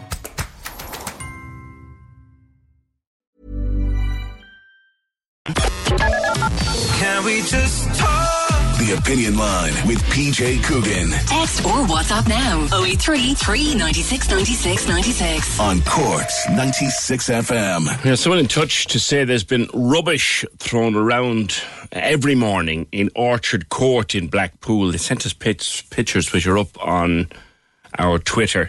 Also, we got a statement from the HSE on COVID testing and what appears to be a shortage thereof in Cork at the moment. We'll talk about that in a little while. But I want to get to Jenny, Jenny Keane, who is a holistic sex educator. Uh, and Jenny, I think you you ran into trouble with the Instagram people recently because of your content, but they've now decided that because it's educational, they, they've reopened access to your site. Good morning. Good morning. Hi, how are you? Good. Yeah, good. that's correct. I was Um, reading through it this morning and I'm thinking there's an awful lot there's an awful lot worse out there like that they could be looking at. There's not a whole pile wrong with what you're doing. No, no. I mean, the thing is, though, is just like it's algorithms and it's it's guidelines, and it's generally just like you know everyone is whitewashed with the same thing. So, if you have any kind of content relating to sex, it's not rec. They have no way actually to distinguish between adult content that is for well-being and education versus adult content that is for something else, right? So you just receive these kind of notifications. But you know, we're very lucky to be living in Ireland because obviously with the you know headquarters in uh, of Facebook and Instagram in Ireland, there's so many people that follow me who also work um, for the company, so they were able to. W- We got um, a little bit of a I suppose a campaign or something going on Instagram with last week, and uh, they were able to bring it to their teams, and it was able to we were able to prove that my account is educational, Good. and uh, yeah, everything was sorted. So a, a sex education based account and, and a lot in it on things like consent, of course, but on old narratives or scripts that we need to drop. And I suppose unconsciously, I remember reading this one particular post I read, uh, sexual scripts to let go of. And I read down through them and I thought, you know what? They're sort of things that are ingrained in us. Oh yeah, absolutely right. Uh, I mean, I know the post that you're referring to, and I always say this: like when it comes to, do you know the problem with sex education is that you know when we were younger, if we received it at all, it it generally it generally was risk factor, right? Um, so it's all about the dangers of getting pregnant or the dangers of getting an STI, and very much risk factor, fear based, and preventative, and really the idea that sex and pleasure going together just wasn't there at all. And when sex education is lacking, where do most people turn for information, ideas, and creati- creativity, right? Mm. Most of the time it's secretive or else it's porn, right? And, Mhm. you know, um, uh, I mean, there's there's nothing wrong with porn, nothing wrong with watching it, but actually, one of the avenues that people go down to get information, to get ideas, um, is porn, and that and that is normal, right? Because people are seeking out education. There are a lot of activists I've spoken to, Jenny, who what you've just said, they would be shocked at. That there's nothing wrong with porn and nothing wrong with watching it. Well, it depends, right, on what you're watching and how you're watching it, right? So the thing to know is when it comes to porn is, is that we are bombarded with images of what sex really should look like, sound like, feel like, right? And when a lot of those images in, revolve around very easy, very explosive orgasms, it's very easy for sex and orgasms to inspire more pressure than pleasure when it comes to um, engaging in sex. And the thing to know about porn is that porn is actually not real life. Porn is designed, it has a purpose. It is Mm. designed for quick pleasure. It's all about exaggerated images, the right angles, the drama, and it's purposely cinematic because it wants to bring you to arousal and then climax quickly. And this is just not real world sex, right? Yeah. And so I always kind of describe it like that if you are aware that you are watching porn, and it's the same as watching an action movie or like Fast and Furious, I always describe it like this, right? Right. Like you, we know that when we drive the car, we're not going to be passing people speeding us by with guns hanging out the window and passing five or six different explosions along the way to work, right? We know we're going to get in the car and we're going to stop at the traffic lights and there's going to be pedestrians that we have to look out for. Yeah. And we're more than likely not going to be shot at. And it's understanding this, right? That's a super Um, analogy, actually. That is a great analogy. Yeah. yeah. And so it's under, so this is where education is really important, right? Because education will, gives your sex and your sex life, your sexuality, and what you're going through context, right? So, for example, a lot of people will come to me, uh, women will come to me and say that they have an, a difficulty orgasming. They don't know if they've ever orgasmed. Um, and they don't know what it is supposed to feel like, or that they fake orgasms. And the thing is, is that when you're looking at something like porn, or even just images like It's all not even porn, I mean, it's all I mean, in on TV, right? You're watching TV shows, you're watching movies, right? It is all quick pleasure, and so in the real world, orgasms happen at the natural speed of life, right? And if you want to know what that looks like, it's it looks like going to spend some time in nature without a phone and watching how long it takes for life to happen, right? For a flower to bloom, for lightning to strike, right? So it's all of these different speeds because. Re- this is life in real motion. You, you do a lot on consent as well, Jenny, and that, of course, is a very live conversation. Um, you, you even did a webinar, I think, on consent, didn't you? Yes, yeah, I did. Yeah. Yeah. How we- consent like, is- consent is a whole new concept, and I mean what I, what I mean by that is the point of consent and the when you when you need to know do you have consent and you don't always have consent when you think you have consent. It's a whole big discussion. You could spend a whole day on it. Yeah, oh, absolutely. Yeah, I spoke of this recently as well. You know that, um, you know, even in sex positive spaces, there's very much a, um, an a lack of understanding about how to create a, a, a language basically around consent, right? Because everyone is talking about consent, but very few people actually know what that looks like in practice, right? Yeah. That there is this huge amount of confusion, and that's really evident from, I I suppose, the narrative that plays out um, all of the time, right? Because the language around consent is very new. It is incredibly nuanced, and um, it's it's you know people are like you know does it you know they say yes means yes and no means no, right? And so I I always taught I spoke to kids a couple of years ago about this and a bunch of um, boys right in the classroom, and I said to them, you know, what have they heard about consent? Where have they heard about it? What do they know about it and um, for example and and this for example and one of the things is that if you ask children um you if you ask children okay if if this person is drunk and they say that they want to have sex does that mean yes or no and they'll say oh no if a person is drunk uh, that means no They don't know what because they want, can't yeah. give a proper they, Yeah. they can't give a proper they can't give a full kind of full bodied yes and they know this because people have taught this to them but in, if you look at what they're what the information they're being given on uh, on TV shows in movies Yeah. on um, even in real life right people have drunk sex in real life so then where is the line right between understanding so it becomes a Yeah. very very confusing conversation And all of And that when it- stuff, I, I, I'm going to have to wrap it there, Jenny, because Yeah, you yeah. can spend another morning. All of that stuff and access to all your workshops are on Hello Jenny Keane on Instagram, which are all back. It's all back now after your little falling out with them, which which is great for you. It's all back. Hello Jenny Keane. It's a. I have to say, I spent a while browsing it last night and this morning, and it's great. It really is a very good and enlightening uh, Insta account. All right, thanks for that, Jenny. I just have so much to get through. It being Friday, but come here, must remind you, every year in Cork, thousands of you help out with the Christmas jumper appeal for the Cork Simon, and we want you to do it again, uh, asking you to host your Christmas jumper day wherever you feel safest in doing it. Do it in the office, do it at home, do it online, do a big Zoom with loads of friends and colleagues, uh, do it the family overseas and you can get a fundraising pack to help you along the way at corksimon.ie.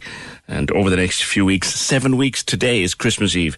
You can join Cork's 96 AM to help us to fight homelessness in Cork. 1850 715 Do you know what? It's great to have an old laugh. We always try and have a laugh on a Friday or ease off the end of the week and stuff. And they say that laughter is the best medicine. Laura O'Connell, you believe that. Good morning to you. For sure, PJ. Good morning. How are you? Good. This is business coach and career coach Laura O'Connell. Again, going through your Insta this morning, I love the wisdom. I love the wisdom. if the broom well, fits, write it. That's one of my favourite ones. If the broom fits, write it. and it's not one broom fits all either. So yeah, um, yeah, it's important to have a laugh, and it's important to you know go out and find that bit of humour. You know, we're here trying to combat and prevent a spread of a virus, but actually we need to start spreading more happiness, more joy, share and have good laughter together. Um, you know, and just laugh a lot of things off. Mm. The benefits of it are amazing. It's been very hard to do that over the last eighteen months. You, you, you kind of yeah. have to make time. Just I was just chatting with with um, Ross Brown this morning about even watching television now is is a bit workish. You have to find stuff that you watch purely. It's nothing to do with work. You have to get a laugh it has it has good physical benefits for us. Yeah, yeah, and that here is kind of comparing the difference between languishing and flourishing. And flourishing is all about that's positive psychology. It's the science of human flourishing and optimal functioning. And it's more important than ever that we switch off and we try to lighten up. It has huge benefits as well for your immunity. Um, and especially for men, actually, the studies are there. Women laugh more than men. And you know, the studies are there that children can laugh up to 400 times a day. But as adults, we come in at a measly 15 times a day. Mm. So, as you said, during these times, it is more challenging, it is more difficult, but it's a mindset shift, it's a perspective that mm. if we could try to tune in, and if we can share it. So, like one of the best let, attributes look- to anyone is they don't take themselves too seriously. Would you agree with me? Oh, I'm constantly laughing at myself, and I'm even finding actually like with with what Ross said between the TV and social media, I've switched off everything. I find myself going for lightheartedness, humor, looking for the fun, looking for the pranks, and it really does fill my soul that bit better. It's grim, it's gloomy out there, our weather has changed. There's, we're fear, we're all in fear at the moment, uncertain times. And it's more important than ever that we have to remember our good times, reminisce. So, PJ, think back to when did you last have a really good belly laugh? I tell you now, there's a show I am watching at the moment. Uh, there's ten series of it. It was it's so stupid it shouldn't exist, but Benidorm. it's on Netflix. It's so stupid right. it shouldn't exist. But I woke the whole house last Friday night laughing at Benidorm. Love it. And try now and tune into were you were your shoulders shaking? Was your oh, you know, yeah. did you have a pain in your oh, belly? I couldn't draw breath. love it. Tears down your face. Yeah. I mean, that's an emotional release. Yes. And I don't know, did you feel your shoulders that bit detensed? You know, a good workout in your belly area, which I know I could do with more of. Um, you know, and it's just that physical and emotional release. So And they got, What's wrong with you, you gobshite? Coming in. That's what they got. And they laughed even more then, you know? Yeah. and you're sharing that laughter then amongst your household. That's so right. look at the reaction. Well, it was two in the morning, so it wasn't a good idea. Anything we could do over the weekend to help get a good laugh, Laura? do you know what? I think it's important to, and I'm going to try to, you know, maybe set a challenge here for amongst all your listeners. Pick up the phone. Don't just text, but pick up a phone and make a call to somebody who always cheers you up or someone that you can always have a good laugh with. Reminisce over it. Bring that laughter back up and just laugh over that great time that you had together or a really good joke or something unfortunate. Share it and spread it. And now you have two you know, releasing and lifting and, and uplifting more so than just one. And that is as simple as it can be. So okay. let's spread more happiness and joy and have a really good laugh together. All right, Laura, lovely talking to you. And uh, Laura's Instagram is lauraoconnell.loc. What do you do for a laugh? How do you, um, to just make yourself laugh until you can't breathe? Tell me. Tell me what does that for you. Can we just talk?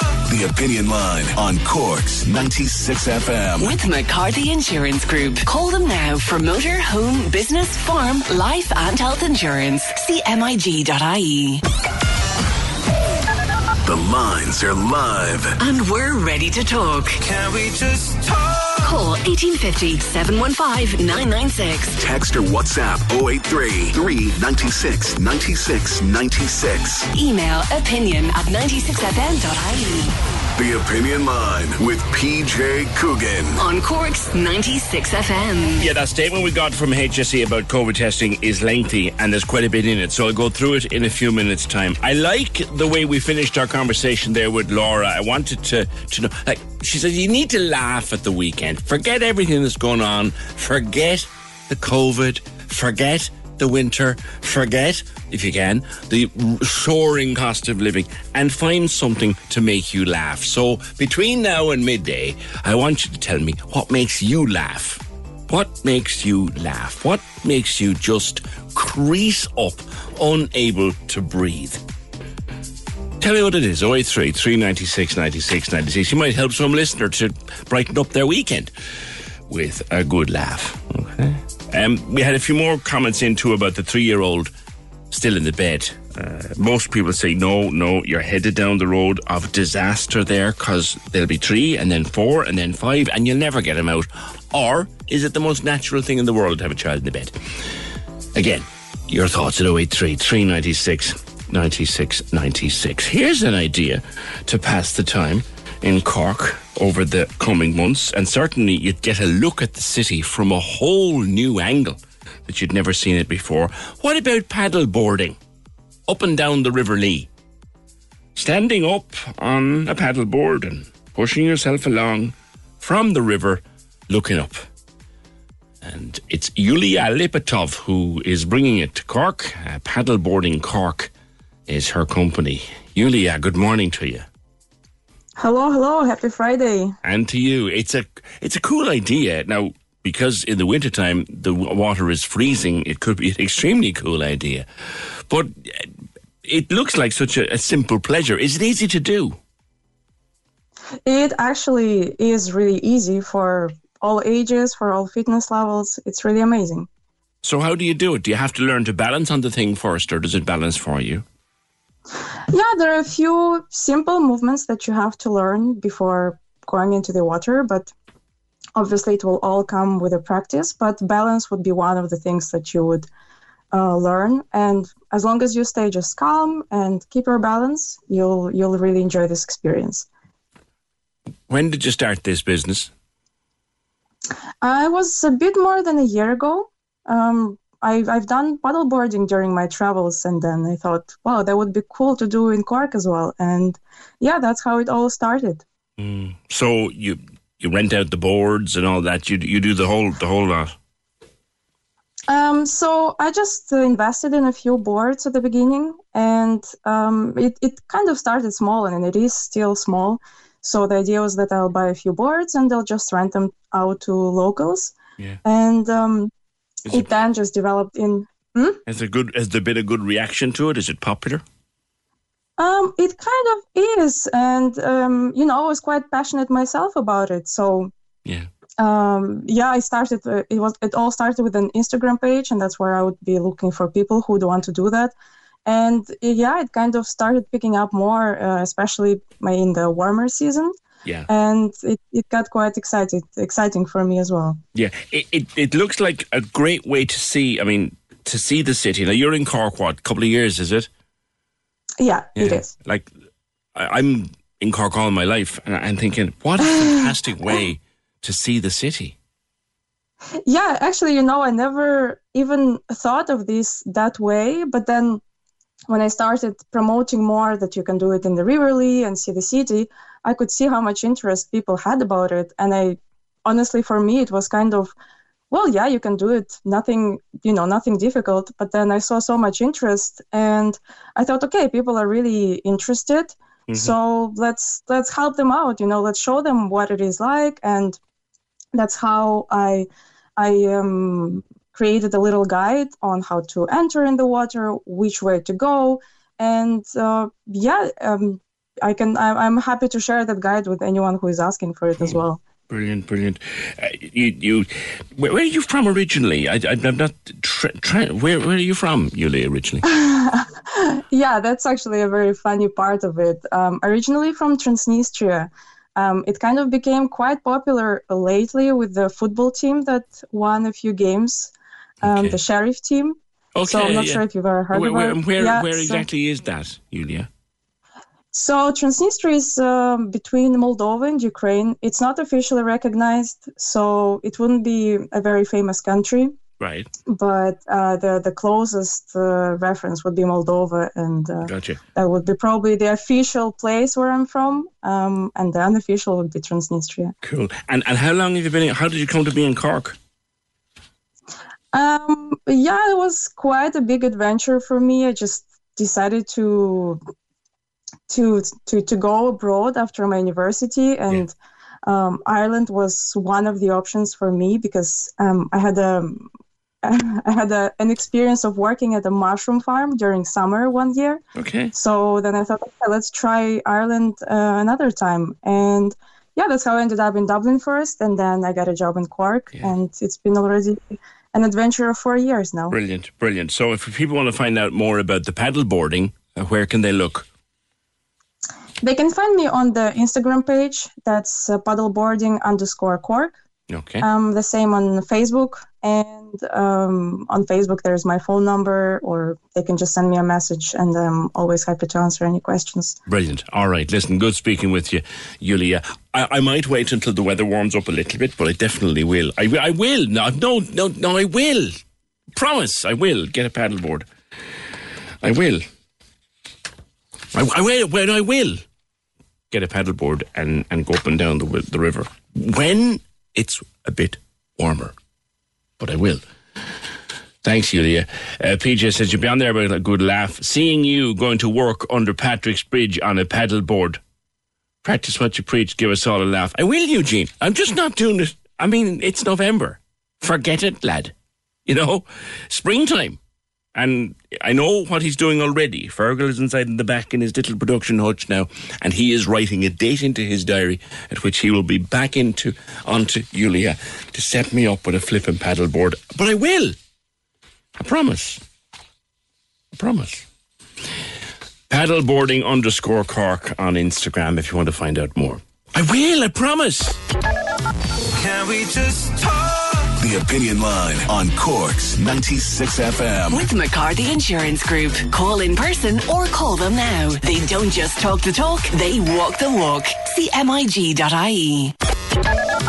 Can we just talk? The Opinion Line with PJ Coogan. Text or WhatsApp now 083 396 96 96. On Cork's 96 FM. Yeah, do you remember uh, the first time? I, I have a bit of good news. I, I, think this is really, really good news. And it's the context of COVID. And we're surrounded by a bit more bad news than we'd like with COVID at the moment. But there's also some very good news out there this morning.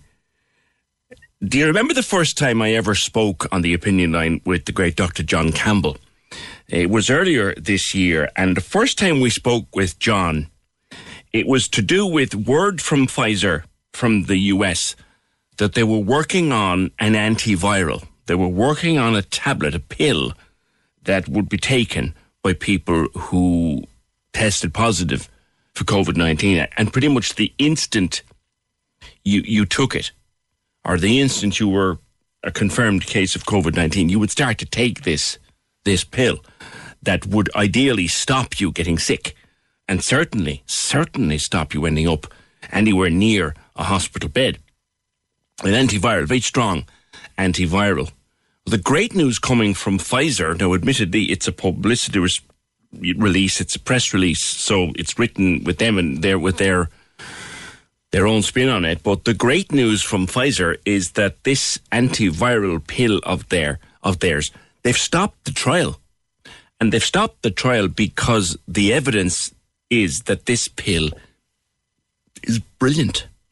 That in 89% of tested uh, test situations, it worked. It stopped people getting sick or getting any sicker. Uh, now it's a look, it's a publicity announcement, it's a press release, but the news is very good. And I see during the week where Britain uh, also licensed, and I think it'll be on the NHS, an antiviral pill for COVID 19. That is great news. I mean, we, we are all worried at the moment about where we might be going with huge case numbers and increasing hospital numbers and everybody nervous. But this news coming from Pfizer is really excited, really exciting. And funny, when I did talk to John Campbell, I almost wrote the interview out and listened to it back over the weekend. But when I did talk to John, he said it would probably be sometime towards the end of the year that we'd hear where it was going to go. So that's great news coming from from Pfizer today. 1850 715 Television. It's going to take us through the cold winter nights uh, until the lovely spring evenings come back.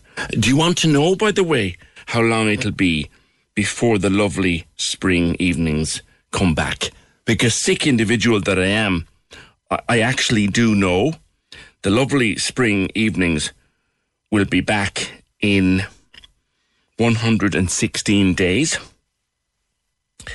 And the clocks go forward for the really long evenings in 142 days. That's just a by the by.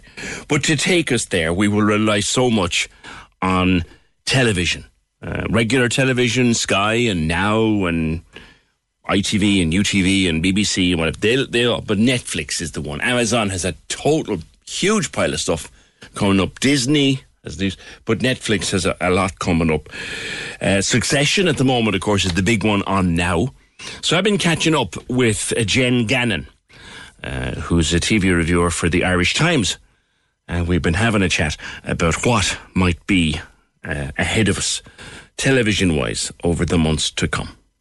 So, Jen, as you know, we've got a big promotion running all this week in association with the third series of Succession. But the only thing I can think about that there's not a single likable character in that mm. whole cast. They're horrible people. Why are we so fascinated by horrible I mean, people?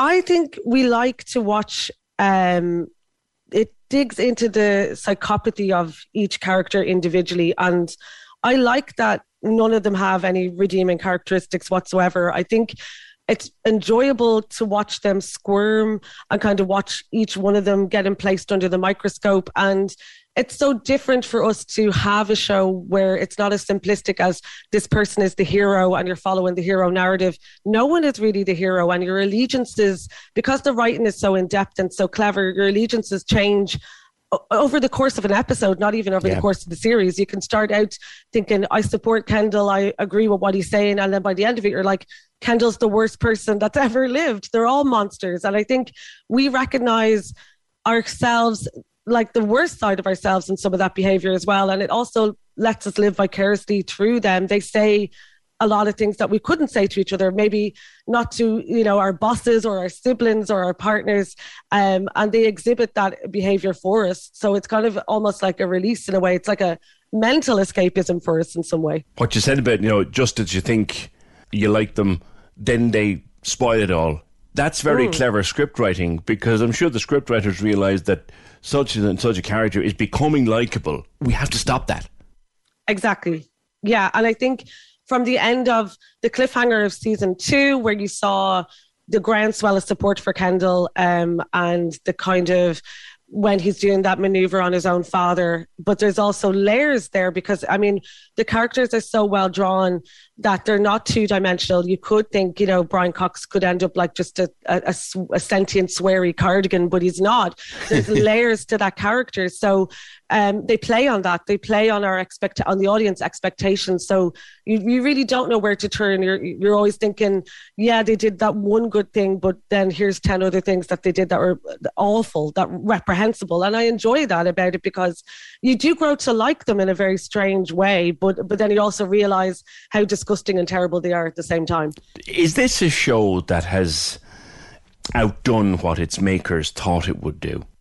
A hundred percent. I mean, Jesse Armstrong, um, he was the creator of Peep Show, as we know, and also worked on um, The Thick of It. And I think he had aspirations for it to be pretty much like a billionaire, The Thick of It, in a way. And I don't think he expected it to be such a massive audience pull to watch these horrible people do horrible things to each other time and time again. But I think it says to something that is deep inside of us that a lot of people actually recognize the sophistication of the writing where it is like a dark comedy it's it's played the the, the most terrible things are actually played for laughs in it and um, I think it surprised him that the, the actual massive worldwide success. And it surprised HBO as well. Um, I think during lockdown, the people that hadn't got to grips with it, didn't really know it, or had tried it and didn't like it, tried it again and persevered and then got into it because it was only two seasons they had to catch up on. It wasn't a lot. And then the kind of community grew and it grew on social media and you could see people talking about it when it had been off air. So the anticipation was huge and expectations were huge for season three. It is one of those that you've got to give it some time to breathe. You you can't Mm. just watch season one, episode one, and decide whether you like it or not. You have to open the door to it. yeah, my rule is gives everything three episodes. And if it, it doesn't reveal itself to you in the three episodes, get out. Life's too short, move on. There's a million other shows you could be watching. But I would say give Succession, if you haven't started it, give it the three. Um, I think the first initial episode, you're just getting used to these characters and their rhythms and how horrible they are to each other and uh, they're breathtakingly horrendous in the first episode so that really you know plugs you into it straight away but i think you get used to the actual way the pattern of the show by by episode 3 in the first season and by then you just uh, warm to it in an odd way definitely Netflix have put up their list of what to watch for November and I suppose leading into December as well. And there inside in the middle of it is Tiger King 2. Another hmm. series that had very few redeeming characters at all at all. It, it, it really didn't. And, you know, and I think it was such a massive phenomenon um, during lockdown. It kind of came at the right time for us now. I had like 60 million views worldwide. Um, that's nothing compared to Squid Game now with the Yeah. 140 million or whatever. But at that time, I think we were all just getting used to lockdown and it just became this thing that brought us together, unified us. It was very communal viewing. Everyone had an opinion on Carole Baskin, everyone had an opinion on Joe Exotic, but I just don't think they're going to be able to replicate those massive numbers this time around because for a lot of people the story was over the Yeah. story was done within the first documentary and i think that's perfectly fine and i think to go back to the well i don't know if there's that much there that's left that will draw that much attention and will sustain that story for people because i think we've gotten to know those characters uh, like during the pandemic and post pandemic when the press was all over them and there was you Hmm. couldn't escape them and i think they're gone too familiar now we kind of we know what the story is now at this stage and it, it, it's a bit tired i don't know if people Hmm. are going to be you know really excited to go back into that world Outside of the Tiger King too looking at that list that Netflix have out, anything in particular that you'd recommend to us? I'm very excited for Selling Sunset season four is coming um, at the end of this month. It's at the 24th of November. And we've had to wait for a good 15 months for this season to come along. And a lot has happened. And now that I've said that about Tiger King, about us knowing too much about the characters to get back into it. With Selling Sunset, it kind of has the opposite effect. We know we're ahead of the drama now. We know that you know certain things have happened like Chrishell is starting to go out with just her just for people who wouldn't know that that's another reality show a bit It's like a reality show. It's basically like uh, the Real Housewives of real estate. That's the way I would describe it. Um, it's a real estate company where uh, these twin brothers own it, and it's in the most the fabulous uh, houses and mansions in LA. And they have a team which is all women who all look like kind of identical Barbie dolls. Who uh, run the offices for them and are the agents, are the letting agents, and um, and it's all about the drama within and out, in and outside work. So it's kind of it gives you that mix of property porn and also the kind of reality TV kicks as well. So with like with the Kardashians, we ended up ahead of the stories of the next season of Keeping Up with the Kardashians. This is the same with Selling Sunset. We now know what to, what to anticipate from this new season, and it's going to be a lot of drama. And uh, I just think it's it's great escapist viewing. I was just going to ask you, like, Real Housewives. I, I have been known to run screaming from the room when that comes on. All right, and my listeners will know reality TV and me. We just don't. We just don't gel. What is it about it? I, I think what we enjoy about, I think with reality TV, with something like Real Housewives, there's a lot to get into. There's a lot of background and behind the scenes. And when stories happen within the press, you're waiting for them to be revealed within the series and you want to see how it develops as a storyline with the other people within the show. And I think, you know, for a lot of people during lockdown, especially reality TV became this escapist treat where, you know, a lot of TV right now is very dark and it's very complex and it's very hard to get a handle on. And there's, you know, something like Line of Duty or anything like that, where, or even the Queen's Gambit, and it can be very drawn out and intense. And then something like reality TV can be on in the background. You can be doing other work, and it's a nice kind of ambient noise, a distraction from the world, and it's glamorous and beautiful. It's it's like uh, the new Dallas almost. It's like uh, the Dallas of re- reality shows are like the new Dallas. Yeah. And I think I mean everybody loves. It's like getting into when we didn't have any drama and we didn't have any gossip in our lives. That there was a vacuum. There was a gossip vacuum. You didn't have office gossip. You didn't have whatever happens at the latest down the pub. You needed to rely on these people to actually give you something, to give you some drama and excitement in your life, and and look amazingly glamorous while doing it. And I think that's that's definitely Sick, something. sickeningly so. Yeah, and that's just the men. exactly. Jen, thanks very much for being with us. Thank you. That's Jen Gannon, uh, television reviewer with the Irish Times. We'll talk to Jen again maybe over the course of the, the winter. On stuff that makes you laugh, that's the best yet. Oh, that's, oh God, I'd have been unconsolable. I'd have lost me popcorn. I really would have. I'll tell you about that in a sec. But first of all, we started this morning with people calling us and messaging us about COVID tests and whether there are any COVID test appointments available in Cork. Um, now, we did ask the HSE for information, and Cork Kerry Community Healthcare are the department that deal with this, and they say that they continue to provide COVID 19 PCR testing across both counties this weekend. Community testing centres currently functioning to full capacity. Appointments are available for Saturday and over the weekend. There's additional testing capacity uh, provided by the National Ambulance Service at temporary sites. That'll also continuing over the weekend.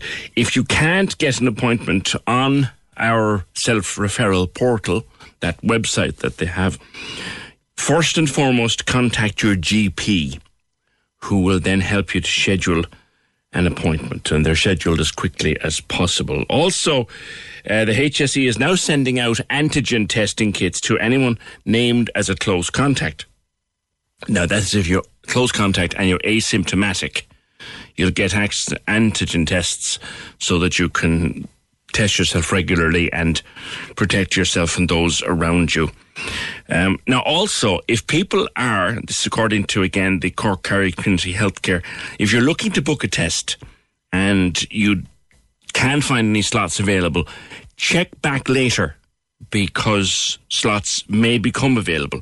Uh, They say they monitor on a continuous basis the number of tests being allocated and the slots being booked because certain slots are retained for GPs and and that kind of thing. So if you sort of try to book now, say this is half 11, if you're trying to book now and there isn't a slot, try again in an hour or two. And in the meantime, contact your GP because they are holding certain slots for GP referrals. But the gist of it all, it's quite a long statement. The gist of it all is that there is testing capacity in the system over the weekend. 1850 715 996. All right. I, I, I asked you for stuff that makes you laugh and that gives you a belly laugh and leaves you helpless. I was at the cinema two weeks ago to see Venom. There was a very loud action scene in the movie, and then it cuts to silence really quickly. Someone obviously decided that during the loud scene would be a good time to slip out a cheeky fart. Alas, their timing wasn't the best. Cause the silence came, but the fart didn't stop. And it echoed around the silent theatre. And for about the next five minutes, nobody could stop laughing. They were in convulsions. No one could stop. Haven't laughed that hard for many years, especially with strangers around. It was like a therapy session. Can you imagine being the poor devil who decided, right, I'm holding this in, right? And then there's loud on screening. Ah! Oh no! Yeah. Oh, that's funny. Oh, I'll be thinking about that for the rest of the day. Can we just talk? The Opinion Line on Cork's 96 FM. With McCarthy Insurance Group. Call them now for motor, home, business, farm, life and health insurance. See MIG.ie. Can we just talk? The Opinion Line with PJ Coogan. Call us now, 1850 715 996. On Cork's 96 FM. Busy weekend for the Premier League. Uh, the Premier League Live, of course, back Saturday at 96fm.ie with Trevor Welsh, all powered by TalkSport. Big features tomorrow for Trevor and the team. Live coverage against Manchester United and Manchester City. That's at 12.30. Crystal Palace v Wolves at 3. Brighton against Newcastle United at half past 5. Premier League Live online with Now. Your sport on your terms. Stream only the games that matter to you most with Now. And listen Saturdays on the Corks 96 FM app or go to 96fm.ie. Watching telly at the weekend, you may see Caroline Bailey from Sparkle on Last Singer Standing, which is a most unusual talent show. Uh, are you nervous about it, Caroline? Good morning. Hi. Um. Yeah, I, I am looking forward to seeing it now after everything that's after happening. Yeah. And this is a really, really good thing now that um I'm so excited to see how it all turns out on the telly. It's This- brilliant. This was before the accident, of course, wasn't it? Yeah, it was just a couple of days before we were after wrapping up. Um. And yeah, just a couple of days, but yeah, no. So it's all good. It's all good. But like, it's not much of a talent. It is talent, I suppose. But everyone there can sing, you know. So Yeah. it's actually brilliant. There's no like making a fool out of anyone or anything like that. It's it's a game show. Like it's fab. Yeah. It's a whole new concept. I was watching the trailers of it. Tell me how it works. Um, so it's all about like using tactics and stuff like that. It's it all goes on rounds, and it's like um, more of a game show. You have to try buzz in. Like if somebody is singing, and we say there's five songs on the board, and somebody is picked at random, and they are picked to sing. And if you think that there's a song up there, um, that you might do well, then you can buzz in, and there might be four or five people buzz in, and then it's up to the person who's singing to pick you. But again, nobody knows who can sing what. Like you might be a really, you might look like you'd be brilliant now singing rock songs. Like you might be there like loads of tattoos and pure rocky. But then so, somebody then could belt out like Right. I don't know Michael Bublé, Celine Dion, something like that. You, it's so it's so well done. It's brilliant. Okay, it's an exciting show. Um, so how are you doing anyway? I'm okay. Um, I still have my neck brace on. I'm still in a wheelchair. Um, and I just am hoping to be walking now again in, in six weeks' time, hopefully, because I just I'm starting physio since yesterday. So hopefully now by Christmas I'll be walking again. Ah, fantastic, fantastic. That's that. that So that's a great, reco- slow and painful, I suppose, but a great recovery. yeah, every day is a better day. I think you know it's all just recovery. All I can do is just be at home and just recover properly. And I can't do too much because that'll only set me back. And I'm hoping to be back by Christmas, hopefully. Mm, you're getting all the TLC you need. Oh, I am. Good. Wrapping that up, I love it. I, might, I'd be up walking now in Christmas, and I'd be like, "Oh, my back is sore, Jen. You have to mind me for another while." I'm only messing. Caroline, we look forward to watching it tomorrow night, and continued uh, speedy recovery to you. That's Caroline Bailey from Sparkle. And just after the episode that you'll be watching of Last Singer Standing, she had a very, very nasty accident. Lucky to get out of it. Let's be very straight about it. Lucky to get out of it. Um, and uh, she will be on tomorrow night. We catch up with her again, maybe before the Christmas, to find out how she is doing. Speaking of last chances and stuff and catching up with stuff, I must mention this again before we finish because it finishes today, and that's your chance to win this uh, 10,000 euro holiday. Uh, to uh, the New York, um, Cork's 96 FM in association with the new season of Succession on now. Doing this all this week, finishes today. The holiday is worth 10 grand. Flights, limo, five star hotel, helicopter ride, spending money, the whole kit and caboodle. And what you have to do is enter the competition with a simple question, right? and you've been told it a hundred times now. Who plays Logan Roy in succession? Is it A, Brian Cox, or B, Courteney Cox? All right. To enter, you text the word holiday, your answer, which is either A or B, and your name. And the number to text it to is 57080. 57080. All right. Your text will cost two euro. You've got to be over 18. You need the bill payer's permission as well. And all the T's and C's that you need are at 96fm.ie. All right. 1850 715 996. The last time that this woman did a concert in Cork, I we only realised this the other day. Uh, I introduced her on stage. At that stage, I had no idea who she was, and she had never met me or let alone heard of me.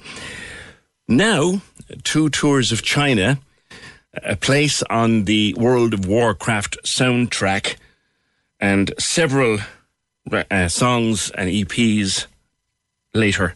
She's back living in Cork, living in Kinsale, in fact, and she's putting on her first show in Cork in 10 years next Thursday. Hey, Nella. Hey, PJ, how are you? Good, great to be. I'm so delighted to be doing this with you next yeah. next Thursday. Uh, you've been around the world for sport over the last t- t- ten years. This is your first gig in Cork, though, in a decade. I know. When we were chatting the other day, I just realised that. Yeah, that's that's mad, isn't it? Yeah. I suppose I was in Dublin for a little while, and then I was travelling. So yeah, crazy. Yeah, 10 years. Yeah. And that was with you as well. Yeah. So That's it's right. lovely that you're going to be helping me on the night, hosting and chatting to, to everyone. So I'm delighted. So so it's in Fishy yeah, Fishy and they're clearing out the restaurant yes. for the night.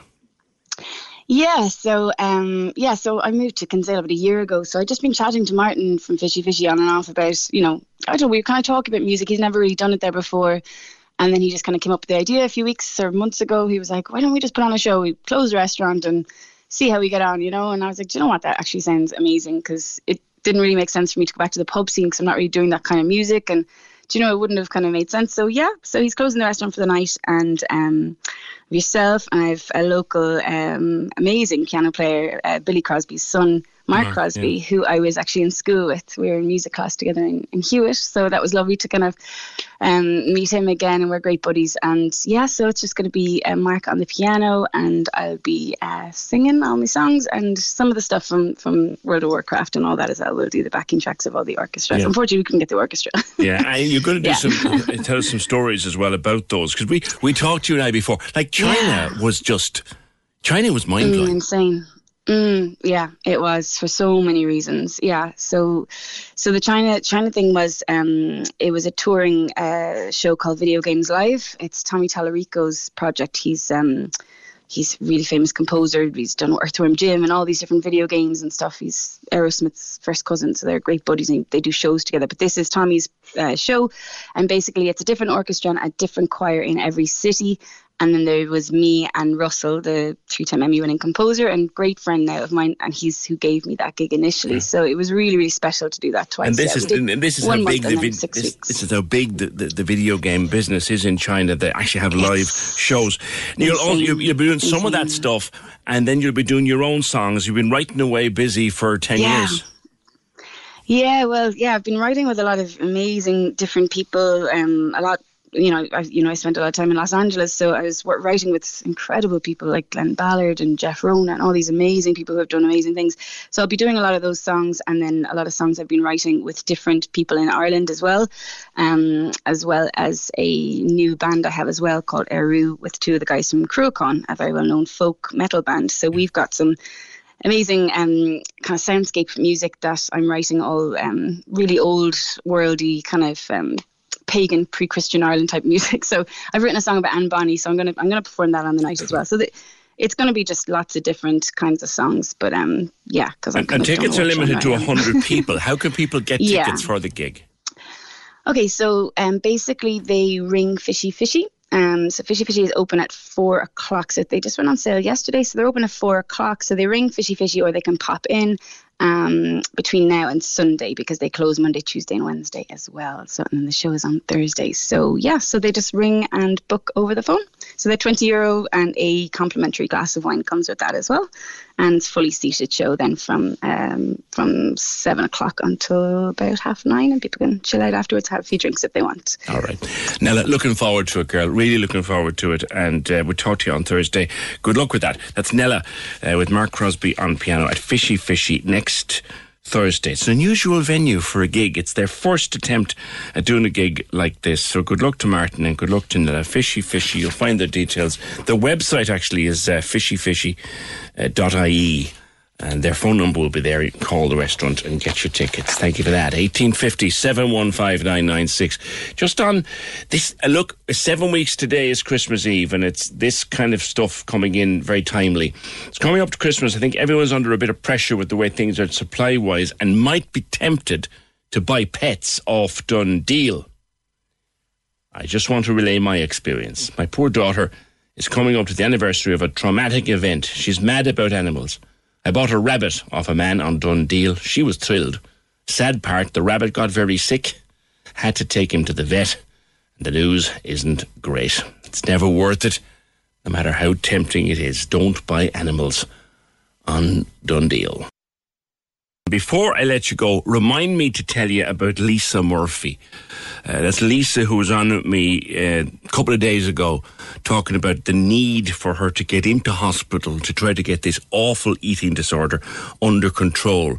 And she needed a colossal amount of money to do it. I have news about Lisa before we finish. And whatever you do, Fiona, say it in my ear again. Don't let me forget that. But seven weeks to Christmas Eve and there will be a panto.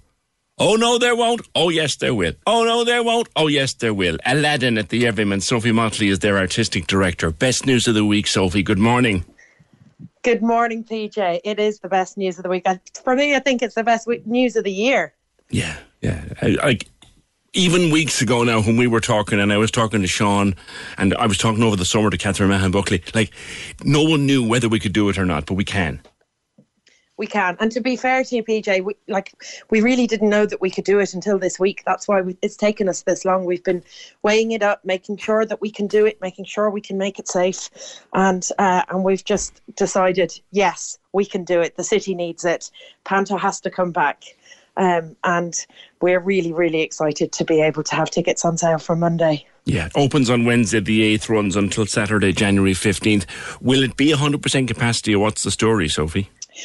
Um, it will be 100% capacity. We've been really gradually building up our capacity since we opened in September from 50 all the way up. We were at 60% for the jazz weekend uh, which went really well. And we feel that our teams and our staff and our audiences are ready for it. We know we can make people feel safe. Uh, and we know that our systems of, of getting people in and out safely are uh, are working. So we will be going up to 100% capacity. We're, we're delighted to say. Now, we are thrilled as well once again to be on board as official media partners and look forward to seeing you all during the run. But the tickets are on sale. Is it from this Monday coming? From this Monday coming at midday. So you can call in in person to the Everyman, you can call the box office, or you can book online. Okay. People were asking Sophie, and I, I you probably possibly can't say at this stage. People were wondering: is there any chance of an online showing as well for those who might be nervous about going out? Absolutely, that is that's what we're hoping to be able to do. Um, that's the plan. Um, but we have to make the thing first to make sure that we can film it. But yes, we're we're we're really aware that some people um, aren't aren't so comfortable getting out or may not be able to get out or may not be able to get to the city to see the panto. So we're really hoping we'll be able to have a, a digital version of it. Um, okay. we just won't know until it's up and running. Okay. Well as soon as you know that we'll, we'll talk again and certainly look forward to seeing yes i am way too old for a panto. I know that but i'm going anyway. Aladdin at the everyman opens on the 8th of december. Sophie motley is their artistic director. Uh, thank you so much for that Sophie, and running from the 8th of December to the 15th of January and put together by Cada and the incredible Catherine Mahon Buckley. Maybe we'll talk to Catherine at some stage as well over the season. I had news, I told you I had news about Lisa Murphy, and she told me in agonizing detail about how this thing has ravaged her life. I am thrilled to tell you she had a goal of 60,000 euro on her GoFundMe, and she was looking upon it as a huge hurdle. As of this morning, Lisa has, Dr. Lisa Murphy has 57,805 euro in that GoFundMe. She's so close, so close. And we shared it during the week. Maybe we'll share it again. Please see can we get her a, a tip over the line. Uh, for the weekend. That's great news, and that's lovely news with which to end the programme edited by Fiona Corcoran, produced and researched by Fergal Barry. Have a good weekend. Have a laugh. We see you Monday just after nine. Can we just talk? The Opinion Line on Cork's 96 FM. With McCarthy Insurance Group. Call in person or call them now. They don't just talk the talk, they walk the walk. CMIG.ie. Hey, it's Paige DeSorbo from Giggly Squad. High quality fashion without the price tag? Say hello to Quince. I'm snagging high-end essentials like cozy cashmere sweaters, sleek leather jackets, fine jewelry, and so much more. With Quince being 50 to 80% less than similar brands. And they partner with factories that prioritize safe, ethical, and responsible manufacturing. I love that. Luxury quality within reach. Go to quince.com slash style to get free shipping and 365 day returns on your next order. Quince.com slash style.